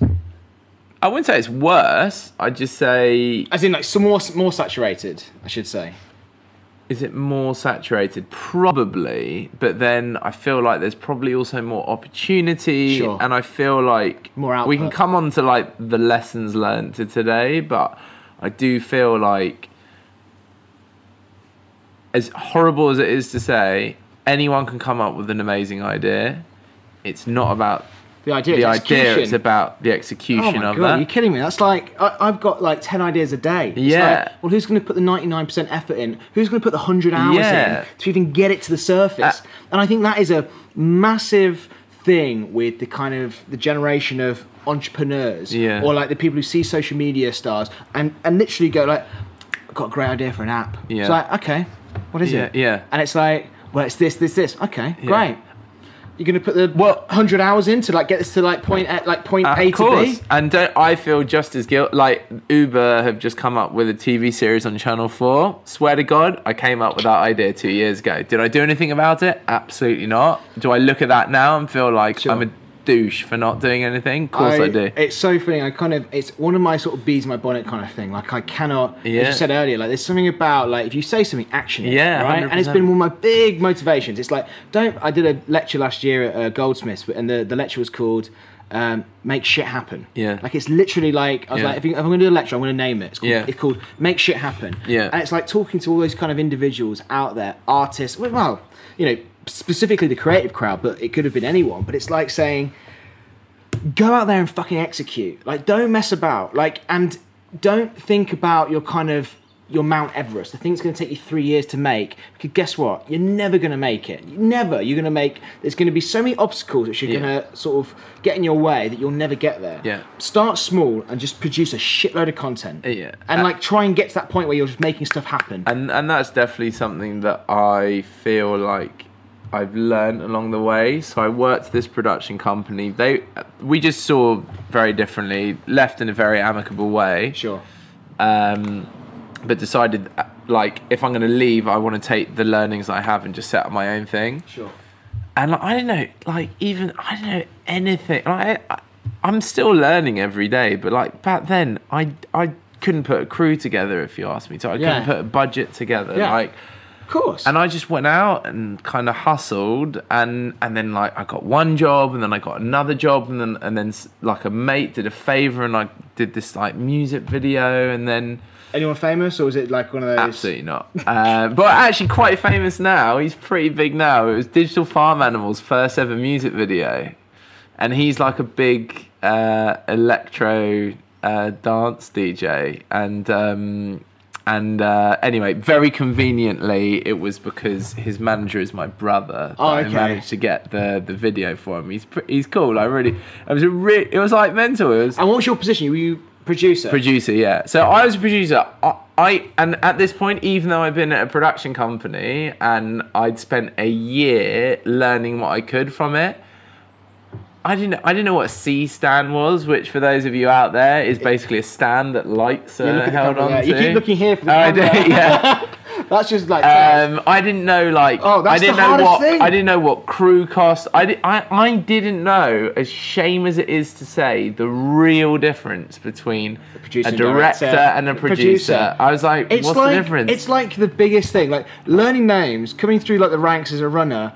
That is the first thing, which Yeah. is like the, like like any job. Like just knowing what. ev- There's so many objects lying around. People are like, oh, grab the turtles. yeah. What the fuck's a turtle? Yeah. Grab the apple box. Oh, mate, you get the C stand. Um, get a K clamp on that. get- I, I'm still useless at it. Exactly. I Exactly. have to say, But- but, compared to if I look back now, like I didn't know anything. I tell you, what, it, it makes me it's one of those things now, which is like when you get the jargon down, like anything, you feel like an absolute, like not necessarily like a pro, but you feel like you can communicate even if you don't back it up with the knowledge. Yeah. So like. Um, there's always like my friend Sam always tells me this famous story of like actors trying to like get down with like the kind of the, the camera crew on set, and they'll just be like saying stuff to like the DP or like the AC and be like, "What you lensing on, mate? There? Yeah, you getting um, you getting a matte box on that? Yeah, nice, nice, yeah, cool. Like this, and like dirty, like, he's like, do you want me to dirty the frame? I'll dirty the frame for you, mate. Do you want me to dirty it or keep it clean? You're doing clean. All right, sweet. OTS or not OTS? Single. All right, cool. I'll just I'll be off cam then. And yeah? can I just tell you something? What? I'm just impressed that I'm following this conversation now because, like, rewind four or five years and I would be that actor. yeah, exactly. And, and, and not even saying any exactly. of that. I'd just be saying three letters, assuming But that they is the form- thing, man. That is literally like feeling confident in the job where you're just like, just absolutely spouting bollocks. And I do it all the time with like people in kind of like pseudo careers that I kind of know a little bit Yeah. about. Like if I'm talking to like a developer or like an engineer, I'm like, what language are you, uh, you coding in? oh, Python. Nice. Yeah, yeah, yeah, cool. But not CSC. All right, cool. Yeah. No, that's awesome. Yeah, yeah. So so yeah, so that was like that was so I, I left them and I was like, I'm gonna do this, and then the next like two, I mean two years is probably just like trying to figure everything out, and then somewhere in that time, I met uh, Josh. Do you mind me asking as well? By this point, had your income substantially lowered? Like, are you, Yeah. are you fighting kind of like not necessarily starving artist territory, but you're kind of in a position where you know you're not as Yeah. really. So that was like a very conscious thing. You're like, this is fine. Like, I wouldn't say it was fun. Like, and, and look, like, it, the the biggest struggle that I find going down this path is is in my particular circle of friends. Yeah. I've got a lot of friends who are focused on a high scale growth entrepreneurial model where it's like I want to grow a billion dollar company Sure. right? And then on the flip side, I've got people that have been doing their job for 10 years and they're lawyers or accountants that are earning really good money and they've got a good, stable basis to their life. And Matt is, Matt is doing good. Would I want it to be doing better? Of course I would. And do I and you're look and quantifying that as financial. uh, you say better? no, not just financial, but financial is definitely a part of it. Sure. It has to be after a certain period Absolutely. of time. Fucking yeah. Um, but yeah, I look and I compare myself to to these other people, and it's like that. That's like a big. That's a really big, challenging, personal. I mean, you you know, Ah, like it's difficult, It's right? so difficult. I mean, Jesus, what are you? 30, how are you? 30, Thirty-two. Yeah, I'm 31. Yeah. Like, you know, it's it's really tough to like go out it alone. Like, you know, and this is one of the main things about kind of potentially a, a, a theme that I want to kind of focus on. Talking to like freelancers and business leaders, eh, people who set their own business. It's it's really hard. Yeah. It's really hard because when you come from a background whereby you know that there's a lot more avenues that are open to you. I mean, Jesus, I could go work. Yeah, you know, I- exactly. I, say it confidently, but I could go work for a creative agency like Yeah. next week. You Yeah. know, like in-house filmmaker or whatever, creative, and it's Yeah. like, yeah, you know, at least a base level salary. Yeah. And a lot of my worries would be over with. But Yeah. ultimately, I think one of the biggest takeaways is that you you know you realize sort of the more mature you get is time is your biggest asset. Yeah. Like that's the thing for me that has always been the kind of financial's never been the thing. Well, look, Yeah. I, you know, I don't have a mortgage, I'm not married, I don't have kids, so you know, I can keep myself pretty, you know, uh, sparse, I guess, when it comes to that kind of like, uh, you know, how I can move and stuff. But um, yeah, God, I totally feel it, and that's why I've got, like, I say, you know, speaking to people like yourself who I've got respect for because starting a business, Yeah. it's it, you know it takes a lot of um, a lot of mettle to do it um, and I'd like to say I, I think that a lot of people think that they have the uh, the idea to be like oh yeah one day I'll start a business one day it's like all right well stop you know quit your 80k a year salary Yeah. job uh, and the structure and the you know look, I mean, I I don't want to kind of paint a, a broad brushstroke of anyone who is doing that kind of thing. Because, like you say, you know, fine, you know, that's they're probably their calling in life or whatever. It's when they talk about the fact that they are going to do it. Like, Yeah. you know, that's when I kind of say, all right, well, look, fucking do it. Like, you know, actually get get behind it and do it. Do take the take the gamble. Um, and because I'm, I, I don't validate ideas. Like I've just I've Yeah. got past the point of like Yeah. I um there's kind of I feel bad, bad saying this, but like last year I was uh, I went on a few dates with this girl and she was basically saying like oh yeah I um I won't name names, but she was saying I always wanted to be. Um, I'm really interested in being a children's author. I want to write children's books. Yeah. And I was like, oh, okay, that's yeah, that's great. You know, she was doing a different job. And she's like, yeah, I think it's really like my calling in life. Like I kind of, I'm really interested in that. And I was like, awesome, awesome. But so what? Um, so what kind of books you read? Like anything? Like any traction? Like what we're talking about? And she's like, oh, I've not. You know, I work full time, so I can't really start yet. But Yeah. um, you know, one day I'll start. And it's like. Well, I'm not going to validate you you saying that I want to be a children's author. It's like, all right, I want to be a world class surfer. It's like, well, Yeah. oh, Yeah. yeah. fucking do it. Then, Yeah, you know, yeah, right? yeah. Pull your finger out. And it. I have tried to surf a few times. Oh, really? Failed miserably. Yeah, but I I have tried. I mean, it's weird because part of my personality is being incredibly self-critical, yeah, and uh, what I love about hanging out with you is I feel like from the outside anyway, you're an incredibly optimistic person, and I feel like when it comes to myself, I'm actually quite a uh, negative person. Sure. And I look at ways that I can improve myself as opposed to necessarily looking at the things that I'm doing that is actually really good and I should be proud of. And um, but I feel like part of that with um, people that say that they're going to do and look, I do that sometimes with shit as well. Yeah. Like I say I'm going to do something, I don't do it. But part of the reason why you don't end up doing it is just down to I think it's it's fear it's fear of failure. It's fear of wh- I, I don't know why, but it's this fear of like what happens if I don't succeed, Sure. not looking at it as just a thing to try and learn from. Um, and it is because it's just the easy way out is Yeah. to just stay in the status quo. Totally, and it's quite interesting. Like just reflecting on it personally, because like for me, like I suffer from a massive case of imposter syndrome. Like, do you, do you know what that is? I want you to tell like imposter the audience, yeah, not me. imposter syndrome. I think that most people, well, I presume most creatives feel is this idea that essentially you're living like just one big lie. Like you're an imposter. It's Yeah. like you're not a filmmaker. Yeah. Like you know, you keep thinking you are, and you're like walking the walk and talking the talk, Yeah. but you're not. You're I feel like that as a producer Yeah, as well. totally. I gotta tell you. Totally, and and it's like this thing, and and actually, you've got to reflect. you've got to kind of flip it, and you've got to go. Actually, what what that means is is you care, Hmm. and those that are um, thinking they're not good enough try to improve themselves. Hmm. And so, if you didn't have the imposter syndrome, what you'd end up having is saying like, "I'm already great." So you're going to sit back and like rest on your laurels, but it's that is like more of a negative. So I actually, for a long time, felt the imposter syndrome based on decisions that I had when I was younger. You know, I was like, you know, 18. You know, you, you kind of go back to the Oh genesis, my it's god, like it's so painful, isn't But the it? thing When you're like, I could have done this, I should have done this. Totally, totally. But I decided to become a filmmaker when I was 18 years old. I'm 31 now, so that's what, like 13 13, years. years. right? So I started on this path, and before that, I was acting, and like you know, so there was this kind of very clear moment in my life when I said, actually, I'm gonna, I'm gonna become Yeah. a filmmaker. 13 years later, I'm still doing that one thing. Like, Yeah. that one thing, Yeah. which I said at 18 I'm going to do. And I guess there's kind of an element of that, which is like saying, you know, kind of actioning it, like just like putting you know, foot on the accelerator and getting to the destination as fast as possible. And that for me has always been like a kind of a positive and a negative. It's like, what else could I be doing? Like what Yeah. what else am I good at? Like and and I've never really explored the question that much because I've never had the opportunity to do so based on trying to prevail in this one thing or trying to reach a, suc- a successful point.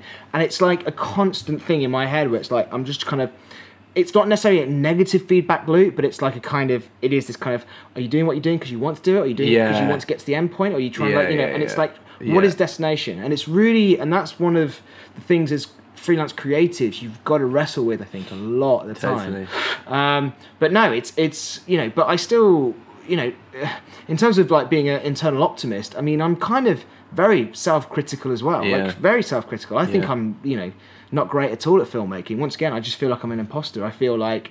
Oh, you know, I, I, I wish my films looked this way, or it was because I didn't have the right budget. It was Yeah. because I'm still doing everything on my own. Like I've self-funded everything, and so on and so forth. I'm So- working with Matter Media. I'm working in Matter Media, but that but that's part that's what's basically like that's my kind of almost a separate thing. That's kind of like my professional life, and then the, the projects I do on my own are like the ones which are kind of the ones that I kind of hold more dear and the ones Yeah. that kind of define me a little bit more. Do you know what I mean? Um, so yeah, man, it's it's interesting. But but anyway, going back to your journey, so you kind of But isn't that interesting, by the way? Sorry, that you, for me, you are this like energetic, optimistic person. Sure. That's just because the person that I see. Whereas Sure. for you, I don't see ninety nine percent of the stuff that's going on in your brain as and well. and and, And actually- isn't that the point? Oh, that's exactly the point. And Yeah. we are all that one percent that we Yeah. see of an individual, which I guess is really why we kind of this this this title, you know, the episode of this uh, title of this episode is called "Everyone's Got to Get Their," yeah, everyone's got their Everyone's shit. got their shit. Everyone's got their shit. You know. 100%. So like when I see you, or when everyone sees anyone else, it's like, yeah, you're you're wearing a mask, you're wearing the kind of the the face that you want them to see. Um, and you know, I hope I hope that I'm as true to you know meet when I meet with other people to other people. I'm sort of the same person and with myself. But you've got to con- constantly reconcile that. I think Yeah. that's that's not a kind of uh, And it's a lifetime of of shit that yeah, you've got exactly. A lifetime of shit, and that's what you and I said on Tuesday. It was like you know, because I would I would look at you know you and Josh and you know and Steph at Matter Media and be like, you know, these guys have got kind of you know, and even you from a personal point of view, it's like yeah.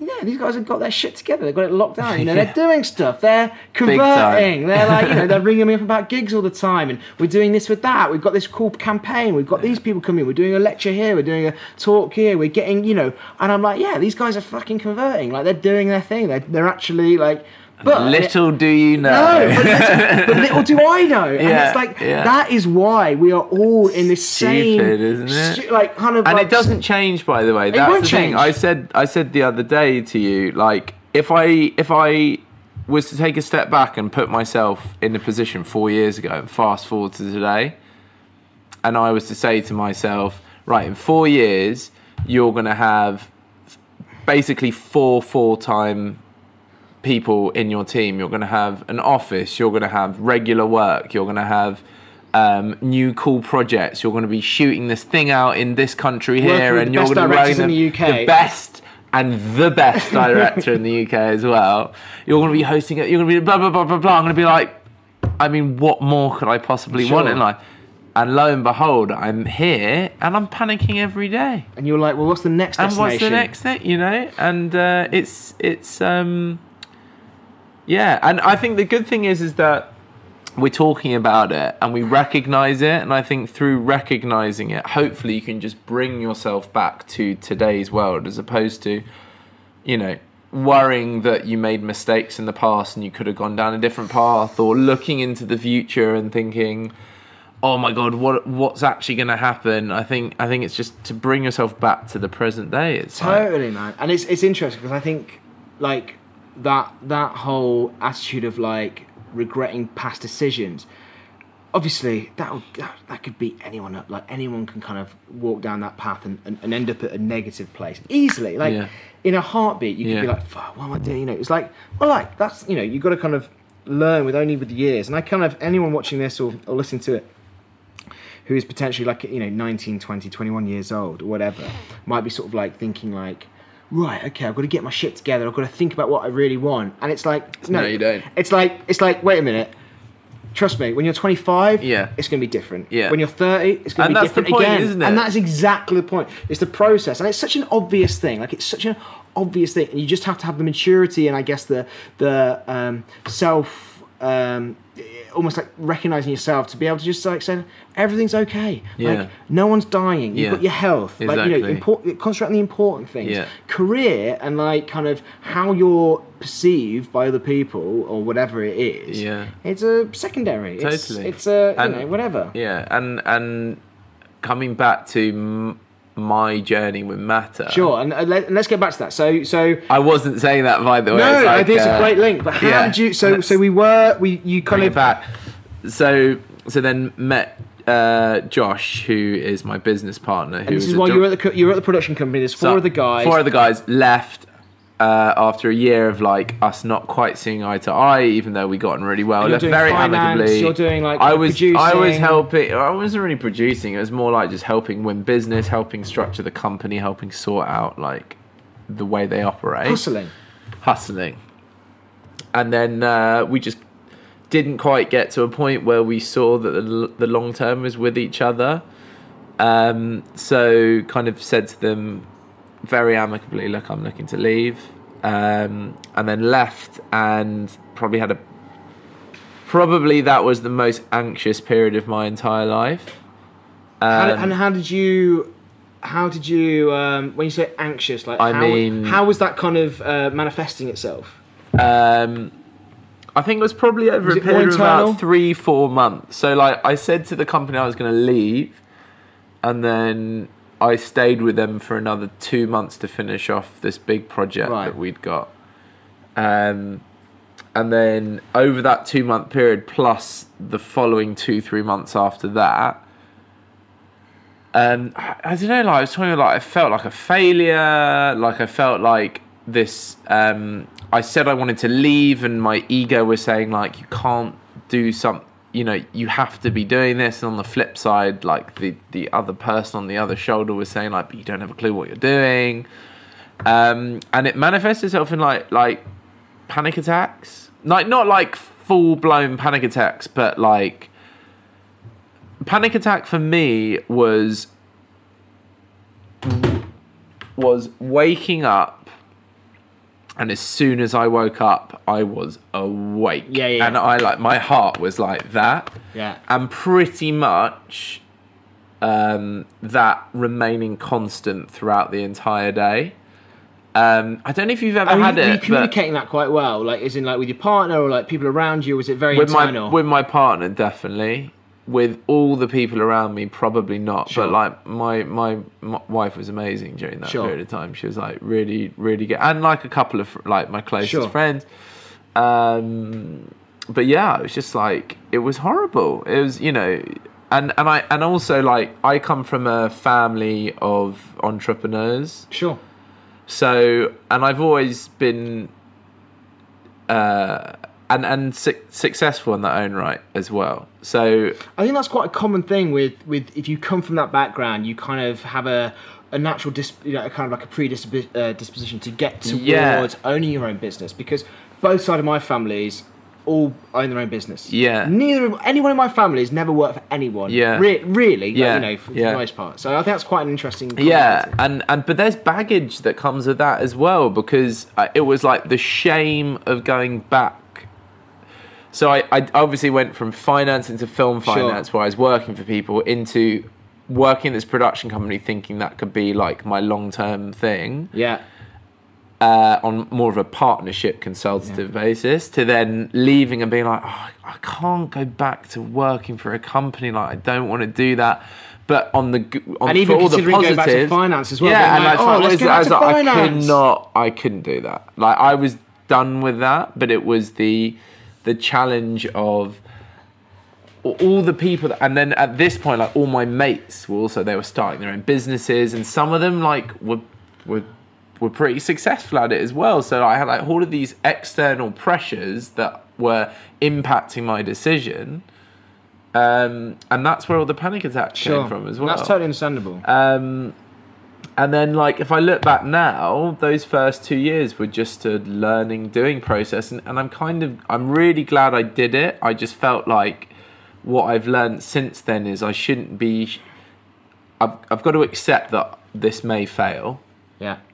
It, you know, even now, as you said, like it looks like we've got our shit together, but like you know, it's dog eat dog out there, and we're trying to do something that yeah, not just focused on making tons of money, and um, and fuck, man, like running a business is like next level. Like, and I'm the one who has to Pay the bills at the end of the day. yeah, and, and and where Josh and I work really well together is he's focused on the creative, I'm focused on the business. But what, as someone who, I got you this book, Tribe of Mentors. Like I've got my dad as my big mentor, Shout out Tribe of Mentors Yeah. by oh Tim Ferriss, big fan. but I've never had a business mentor outside of my dad, really. So like, um, By the way, Josh actually uh, has, is sending his regards on the live stream. Is he? Hello, Josh. Yeah, yeah. We've got him here down. Uh, uh, Matter Media's waving at us, uh, and he's also uh, put you in his story. Um, so yeah, Josh is already is, is, is engaging. He's engaging. love you, Josh. So yeah, so you guys so, that so kind yeah, so we were yeah, so like a lot of the biz, like it, it over time, Josh has naturally just become more interested in it, and and all of our decisions we pretty much make together. But like a lot of the business decisions are down to me, and shit, like. I've had to we've had to learn by making tons of mistakes. Like we've got full-time members of staff who like bless them for putting up with our shit. Like we've we've done some things that not out of malice, just out of pure naivety, like at a big proper company, you just wouldn't Yeah, have to put up with. And there's no, Um, there's no way of learning that other than Yeah. doing it and experiencing it and failing. yeah and, you know. and and and back when i started that was all the stuff that got me in a panic was how the Sure. fuck am i going to do this Sure. and then um And then I think like maybe like three years in, maybe like a year or so ago, um, they just I, I can't remember when it was, but they just something happened. I mean, something happened in my personal life, which is probably the trigger for it. Um, uh, where something something horrible happened to my uh, somebody in my family, and it kind of showcased the fragility of life. And I, I actually think now, like at the time, I didn't really think that that would impact the way I look at my professional life. But I think in a way, it just made me think like Life's too short. life's too short, like all of those cliches. totally. And I think it wasn't like I need to stop worrying. I think it was more of an understanding that it is in my personality to worry about things. Yeah, yeah, yeah. But I need to really try and detach myself from those concerns. Totally.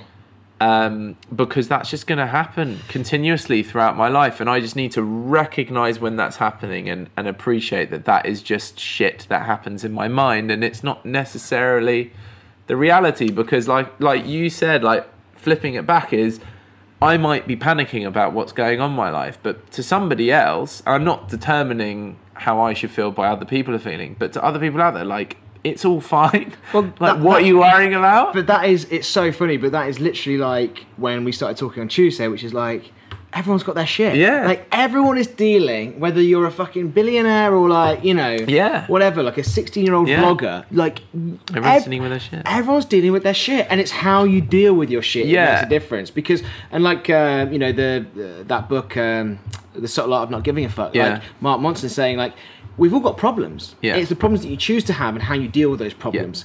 There is no one on this planet that doesn't have problems. Yeah. Even the billionaires who Exactly. materialistically, like, you know, everyone's got their problems. Yeah. And you've just got to learn how to cope with them and, and what goes next. Yeah. It's quite, it's really interesting. And it's, I feel like, I feel like the way that, uh, you know, and I, I'm presuming here, sort of like uh, putting words in your mouth, but when we talk about individuals that work for other people, like you Yeah. say, you were you were very fin- financially happy working Yeah. in finance, uh, you know, doing your thing, work for someone else, and that's all well and good, and that's for some people is what their destiny is, and that's what they're gonna do.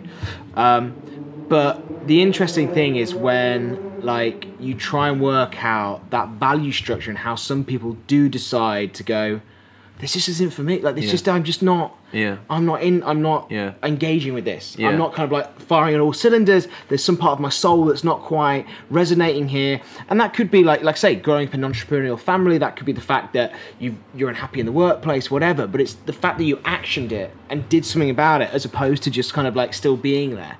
Because you know, it it'd be interesting to get someone on the other side of this table who comes from that walk of life because I think a lot of people I want to talk to are freelancers, are creatives, Mm. are people who have set up their own businesses, and it'd be good to sit down with someone who kind of like wrestles with probably those those Yeah. problems but never actions them.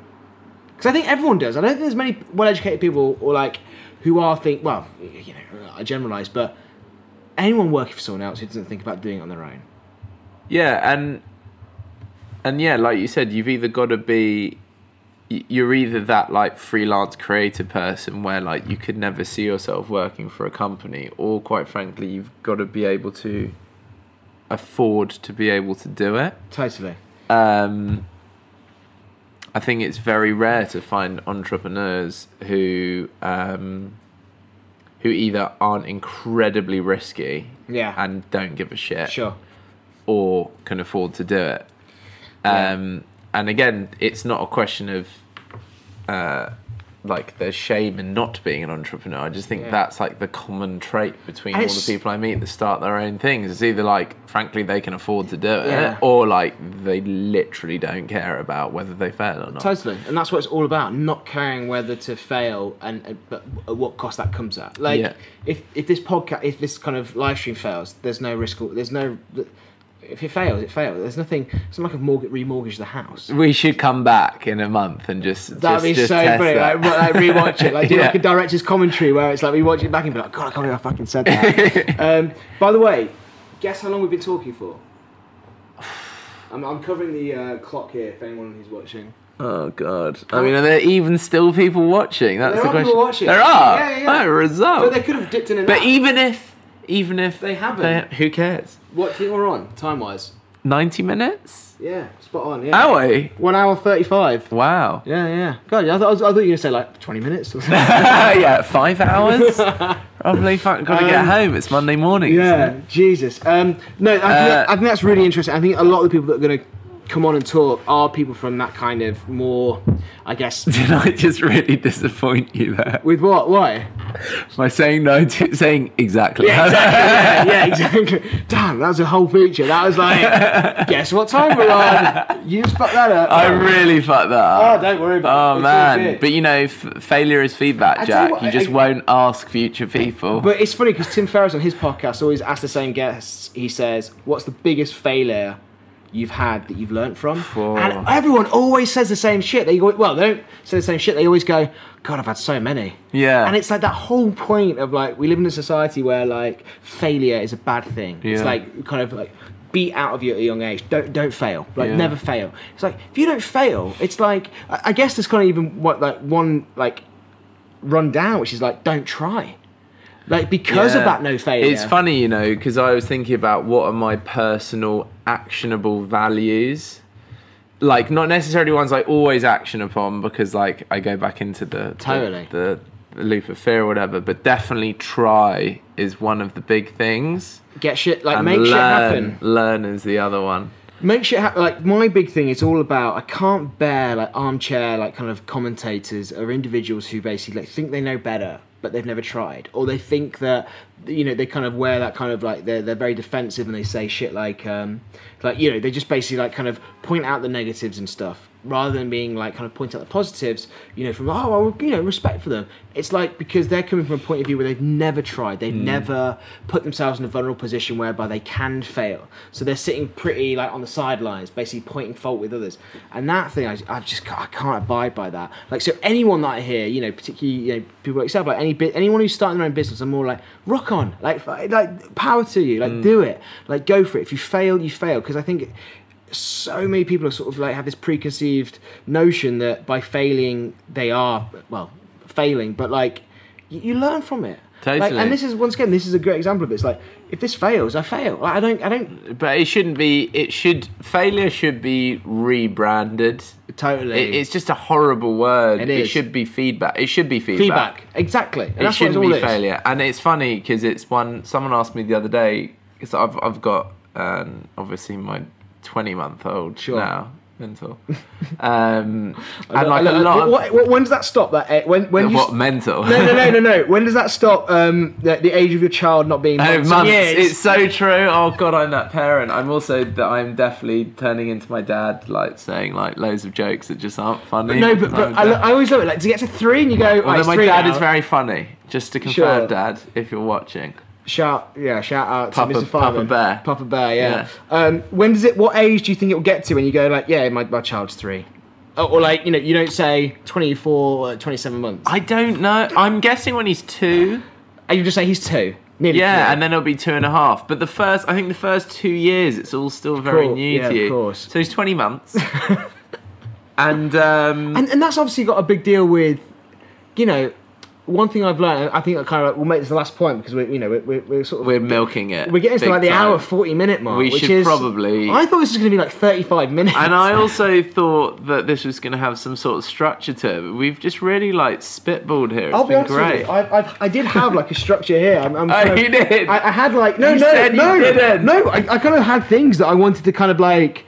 And have we ticked any of the boxes? That's like, probably not. There was like a rough structure, but I think that the whole point was like that was my kind of like panic station, like Yeah. being like, "Uh, oh, we're silent. Um, so you know, but we uh, luckily we never got to that, which is oh, pretty awesome actually. pretty Um, what was I going to say? Uh, baby. Yes, babies. So one of the big things, and, and you can talk about this as a dad, like one of my big things, working in the film industry, working as a freelancer, like working as kind of an individual that kind of has good months and bad months, and you never really know what's what, and you know, I always used to go around saying, children is the game changer. Like once you have a child, you know, not necessarily like game over, but like the game changes. No longer you like living for like you know your partner's got their career, you've got your career. It's actually like shit. There's actually another individual in the in the equation here, of whom needs our precedent, like takes the precedent over whatever. And and you know I used to go around and say you know it's my friend, you know friends that didn't have kids, whatever, like you know, and they agree. They're like yeah I know yeah whatever. Now, my tune has changed the last last year or so uh, because friends of mine of a similar age, who you know, who I grew up with, are starting to have children. But I'm realizing it's like actually, kids aren't necessarily the game changer. What- But you could, and what I mean by that is like decisions that you make as an entrepreneur, as a freelancer, as someone who's like saying, "Shit, I need to start earning the big bucks." Yeah. Like, and obviously you're an individual who's set up a business, um, you know, in the media industry, pre kids, Yeah. had kids, Yeah. and you're still pursuing essentially a, I don't say unknown path, but it's still a kind of. An unknown. path. Yeah, I mean, would you? I mean, would you label it as that? Like, kind of like, and and, and has a ch- has having a child factored into the equation? Um, Because I think this is yeah, killer. I think it like t- a few things on that. I think are we still on an unknown path? Yes. Um,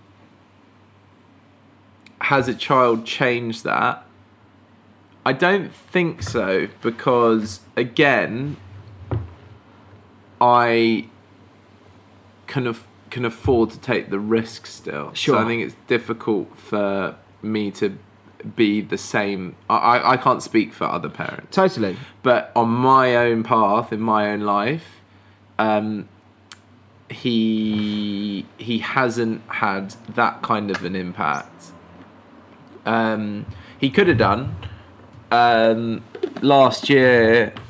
So we were only like a year a year old or a year and a half old, and like it's pretty cool to think about. But we were approached by like a really big company who wanted to bring us into their business. Yeah. I think I may have mentioned. You it mentioned to- something, yeah. So um, After the successful uh, after HiyaCar after shoot. the HiyaCar shoot, yeah. yeah. Uh, no, Was that this- the video where they got pre- the pre-hire um, the funding they wanted from uh, Crowdcube in record time or whatever? Yeah, well, that was that was just one of the many. Ah, sure, yeah, yeah, whatever, no, yeah, whatever. No, that was definitely the only reason why. um, and um, anyway, they wanted to bring us into their company, and um, it was all really exciting. And then they put an offer on the table for us, and uh, really weirdly, from a financial position, was it the sensible decision? Considering I have a child, I will probably have another one in the next few years. Um, a hundred percent. But oddly, I used my child to decide to say no to that company Right. Okay. because I asked myself if I fast forward 20 years and I imagine my child as a 20 year old and we're talking about life and he's going through something where he's thinking about a decision he's made.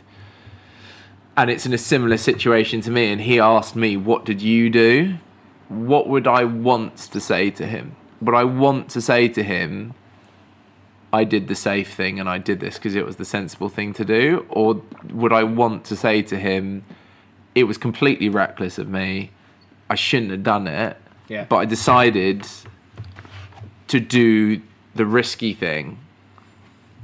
Uh, and that influenced me to say So no that's the quite interesting. So that's literally like flipping it. Like, Yeah. it's less the kind of the negative impact of It's the the child. on your- positive impact. Yeah, it's the positive Yeah. impact. It's like saying, you know, I, I thought, my, you know, that wow, that's really Yeah, interesting. and, and I would say, like, Did you rehearse that answer? Because that was like No. very like that was like. Yeah, I just thought about when I was 20 years old. No, that's no, no. great. I mean, that's amazing. That is such a positive. Yeah, and and that's something that I w- I re- actually read it in here. It was the it was the guy who Inventors you know the Tim Ferriss. you know the guy who's Shout the out. actor in Old Spice. Yeah. Uh, the guy, the, black- topless yeah, guy. black guy, yeah, yeah. yeah, yeah, yeah, yeah. On the horse and Yeah, yeah, whatever. yeah. So The most in there- parodied, like yeah. parodied so many times on YouTube. yeah. So in the book, and I, you have to read the book because it actually helped me with my decision This here. is- yeah, yeah. Is he uh, he says in the book like whenever he makes a decision now, he fast forwards forty years and he pretends to talk to his grandchildren, uh, talking about a decision he's just about to make. That's so interesting. And I applied that to um, That to so. Dougie. Uh, That is kind of on a minor point. I think one thing that comes a little bit with age is when you stop thinking about the decision, not necessarily decision, but like a negative thing in the moment. Yeah. You go, oh shit, this is a massive deal right now. Yeah. You go, No, it's not. like, It's in, in a year's time, Yeah, this is going to be, you don't even remember this. Yeah. And it's kind of, you have to kind of fast forward and get Yeah. that mentality. I think that's so, particularly like with, you know, at this age, with how bad hangovers are and anxiety. It's like, oh my God, I got that girl's name wrong. I called her like Rachel when her name was Raquel. It's like, you wake up the next morning like in a, in a blind panic. It's all you think about for like 24 hours. And you're like, oh my God. And you're like, in a year's time, I'm not going to remember this. Like, Yeah, you've just got to get, you're going to plug into that kind of. totally plug into that, and that that's something that definitely helps. Is is uh, definitely. I, I often say that to the people that work with us as well. Like we had a so lovely, super talented, nineteen year old girl who's Sunny. working. Yeah, I met her, yeah. so she's interning with us right now. Shout out to Um, Sunny. shout Hashtag out- Sunny. shout out Great name, by the way. Sunny. Double N double I as well. I think. Wow. I believe. Um, That's out there, bro. Yeah, man. Um, anyway, she was um, she was great. She was with us for forty eight hours. Yeah. and the task we set her was just like it was would be a challenge to me to do and she smashed it but because she didn't get the i could see the panic in her eyes because she wasn't achieving the results that she wanted to achieve Sure. And that was one of the things that I discussed with her is like firstly like don't focus on the results focus on the process and learning from it and the Yeah. second thing is like in a couple of years don't you're not going to look back at this moment as being like the thing that determined the rest of your life so I tell you, it is. It's so. It's so interesting. I think that that is like, but it, from. It's so hard. Like you know, I'm getting to that age now, and, and obviously you are as well, where it's like, you start to understand why your parents said the shit that they yeah said. yeah Like, yeah if only you, You could communicate that exactly. to younger people though But you can't though. No, you never will. you can't. Like the fourteen-year-old and the Yeah. you know and the forty-year-old Yeah. parent It's just- will never be able to like kind of dissect That- that, kind of thing. And and it's so strange. It's annoying though because so you, annoying. because you fall into the trap of being the person that is trying to say the same kind of thing. Like when I. I don't know if you watch any of Gary Vaynerchuk stuffs, but whenever Gary you watch V, it, right? Gary V. So like he's a hero to me because I'm 32 and I agree with him. Which I is go- like, I go my like- 20s. I should have just fucked about and I should have tried loads of shit out. And, I should- and like, but when you're in it, you're not thinking like Yeah, that. totally.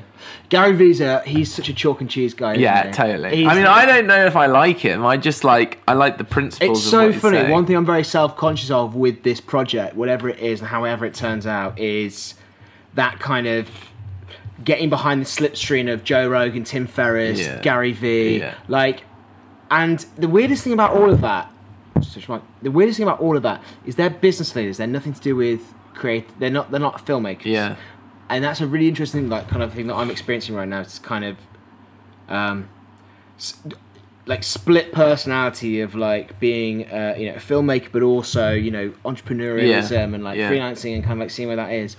Going back to the point, and I think we have we will end on this. We will end. What time are we on? We're like been rocking it, like mate. one fifty. We're like one, that's nuts.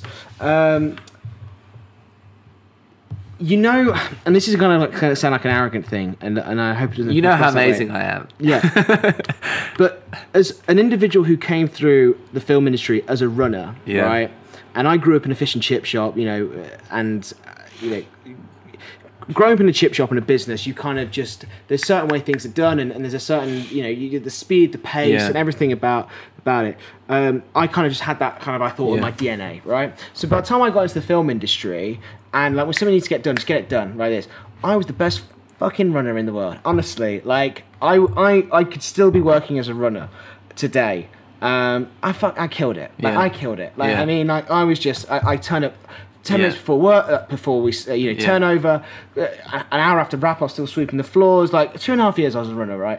And coming from that kind of like ground, like grassroots kind of film industry thing, is is not about necessarily the role itself, but it's the thing where people either got it or they don't. Hmm. And I'm a, and I, I hate to say it, but I'm a big believer in like you just know, you know, it's been like on set when you meet like you know trainees and assistants and runners. Yeah. You know in the first thirty Yeah. seconds if they've got it or not. Like No, they yeah. just, you know, they snap, and that for me is like regardless of like you know what I should have done in my twenties, like where I'm going in my path now. That's the thing here. Hmm. It's like that's one thing which is like a really thing that I'm trying to reconcile. Is like, can you remove someone from their own kind of like, not remove them, I should say, like, um, in a way, can you change sort a leopard spot, so to speak? And I think if you can't, and I think one of the big things is that we've always got to ask ourselves is got to know who you are. Hmm. Like you got to know if you're a good runner or not. You've got to you got to be able to perceive it. And be happy with it. If And be happy- not, and you're not, fine. you're fine with it. And you've got to find your destination. You've got to find your calling. You've got to find the thing which makes the thing which you know you are going to be good at. And a lot of people don't like to, and this is what Gary Vee says. He's like, everyone's going around these days saying they're an entrepreneur, but guess what? You're not the next Mark Zuckerberg. Yeah. You're not. Yeah. He's one. He's one in a million. Yeah. He's like Yeah. one. But you might be really great at finance, like, Yeah. or you might be really good at operations, or you might be really good at, the, you know, I don't know, uh, uh, HR. Yeah. But no one says that. No one ever like talks about that conversation. They go like, um, "Yeah, I was number five at, at, Yeah, at Facebook." and then everyone's so- number one. Yeah, and and you're right. I feel like th- we have touched the tip of the iceberg today with that conversation. But I, I feel well, part like two maybe. and and as a man who seriously struggles with this because of not just the world in terms of media that I live in, but also in my personal world in terms of how success is determined. Sure. I feel like that is a that is a, a whole uh, topic of discussion about trying to get people to reframe how they can what they consider success to be like. Well, Gary Vee, You know? Gary Vee always says the hardest challenge that we all face in our lives is knowing yourself. Yeah. Until you figure that shit out, Yeah. which is number one priority 100%. before career, before 100%. relationships, before financial Yeah. success or whatever. Who are you? Yeah, And no one can answer that except you. yeah. There, we're getting That pretty deep. was Whoa. massive. We're going to end on that bombshell. Drop the Uh, mic. Yeah, if we had a mic, well, I'm not going to Oh, drop yeah. it. I'll probably like blow out eardrums. Um, so, um, anyone who's still watching, thanks for tuning in. What's- What kind of numbers are we on? It's going to be 10. It's going to be. Uh, Oh, what? 14. 14! But We've, we've, we've gone up and down. Wow, up and that's down. awesome, though. Well, I got over 500 on the, um, like, Jack, it's not about the numbers. it's not about the numbers. God, yeah, man. exactly. Come on, it's not like Come on, anything for the last hour and 50 minutes, whatever.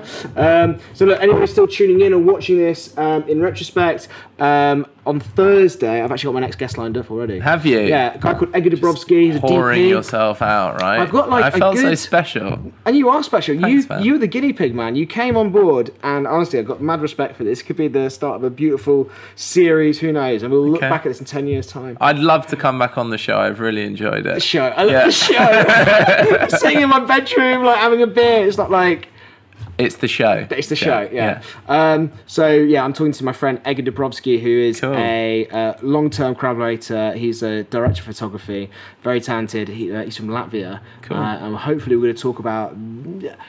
I want to sort of tap into sort of like the perceptions of Eastern Europeans working in the film Mm, industry, but to a cool. wider extent, the kind of like, um, I guess, how it's going to sound trying insensitive, but essentially like.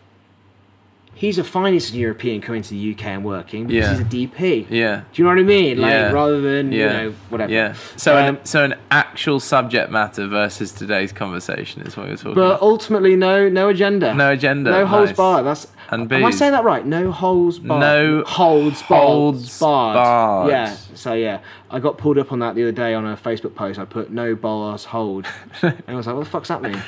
anyway, uh, anyway, thanks for watching. Those who've been watching, Thank by all means, uh, feel free to check out Matter Media. Description uh, yeah. Mm. has all of the links. Uh, Instagram, Twitter, your website I put in there as well. Yeah, thank you. And and uh, I'm not on social media apart from on LinkedIn.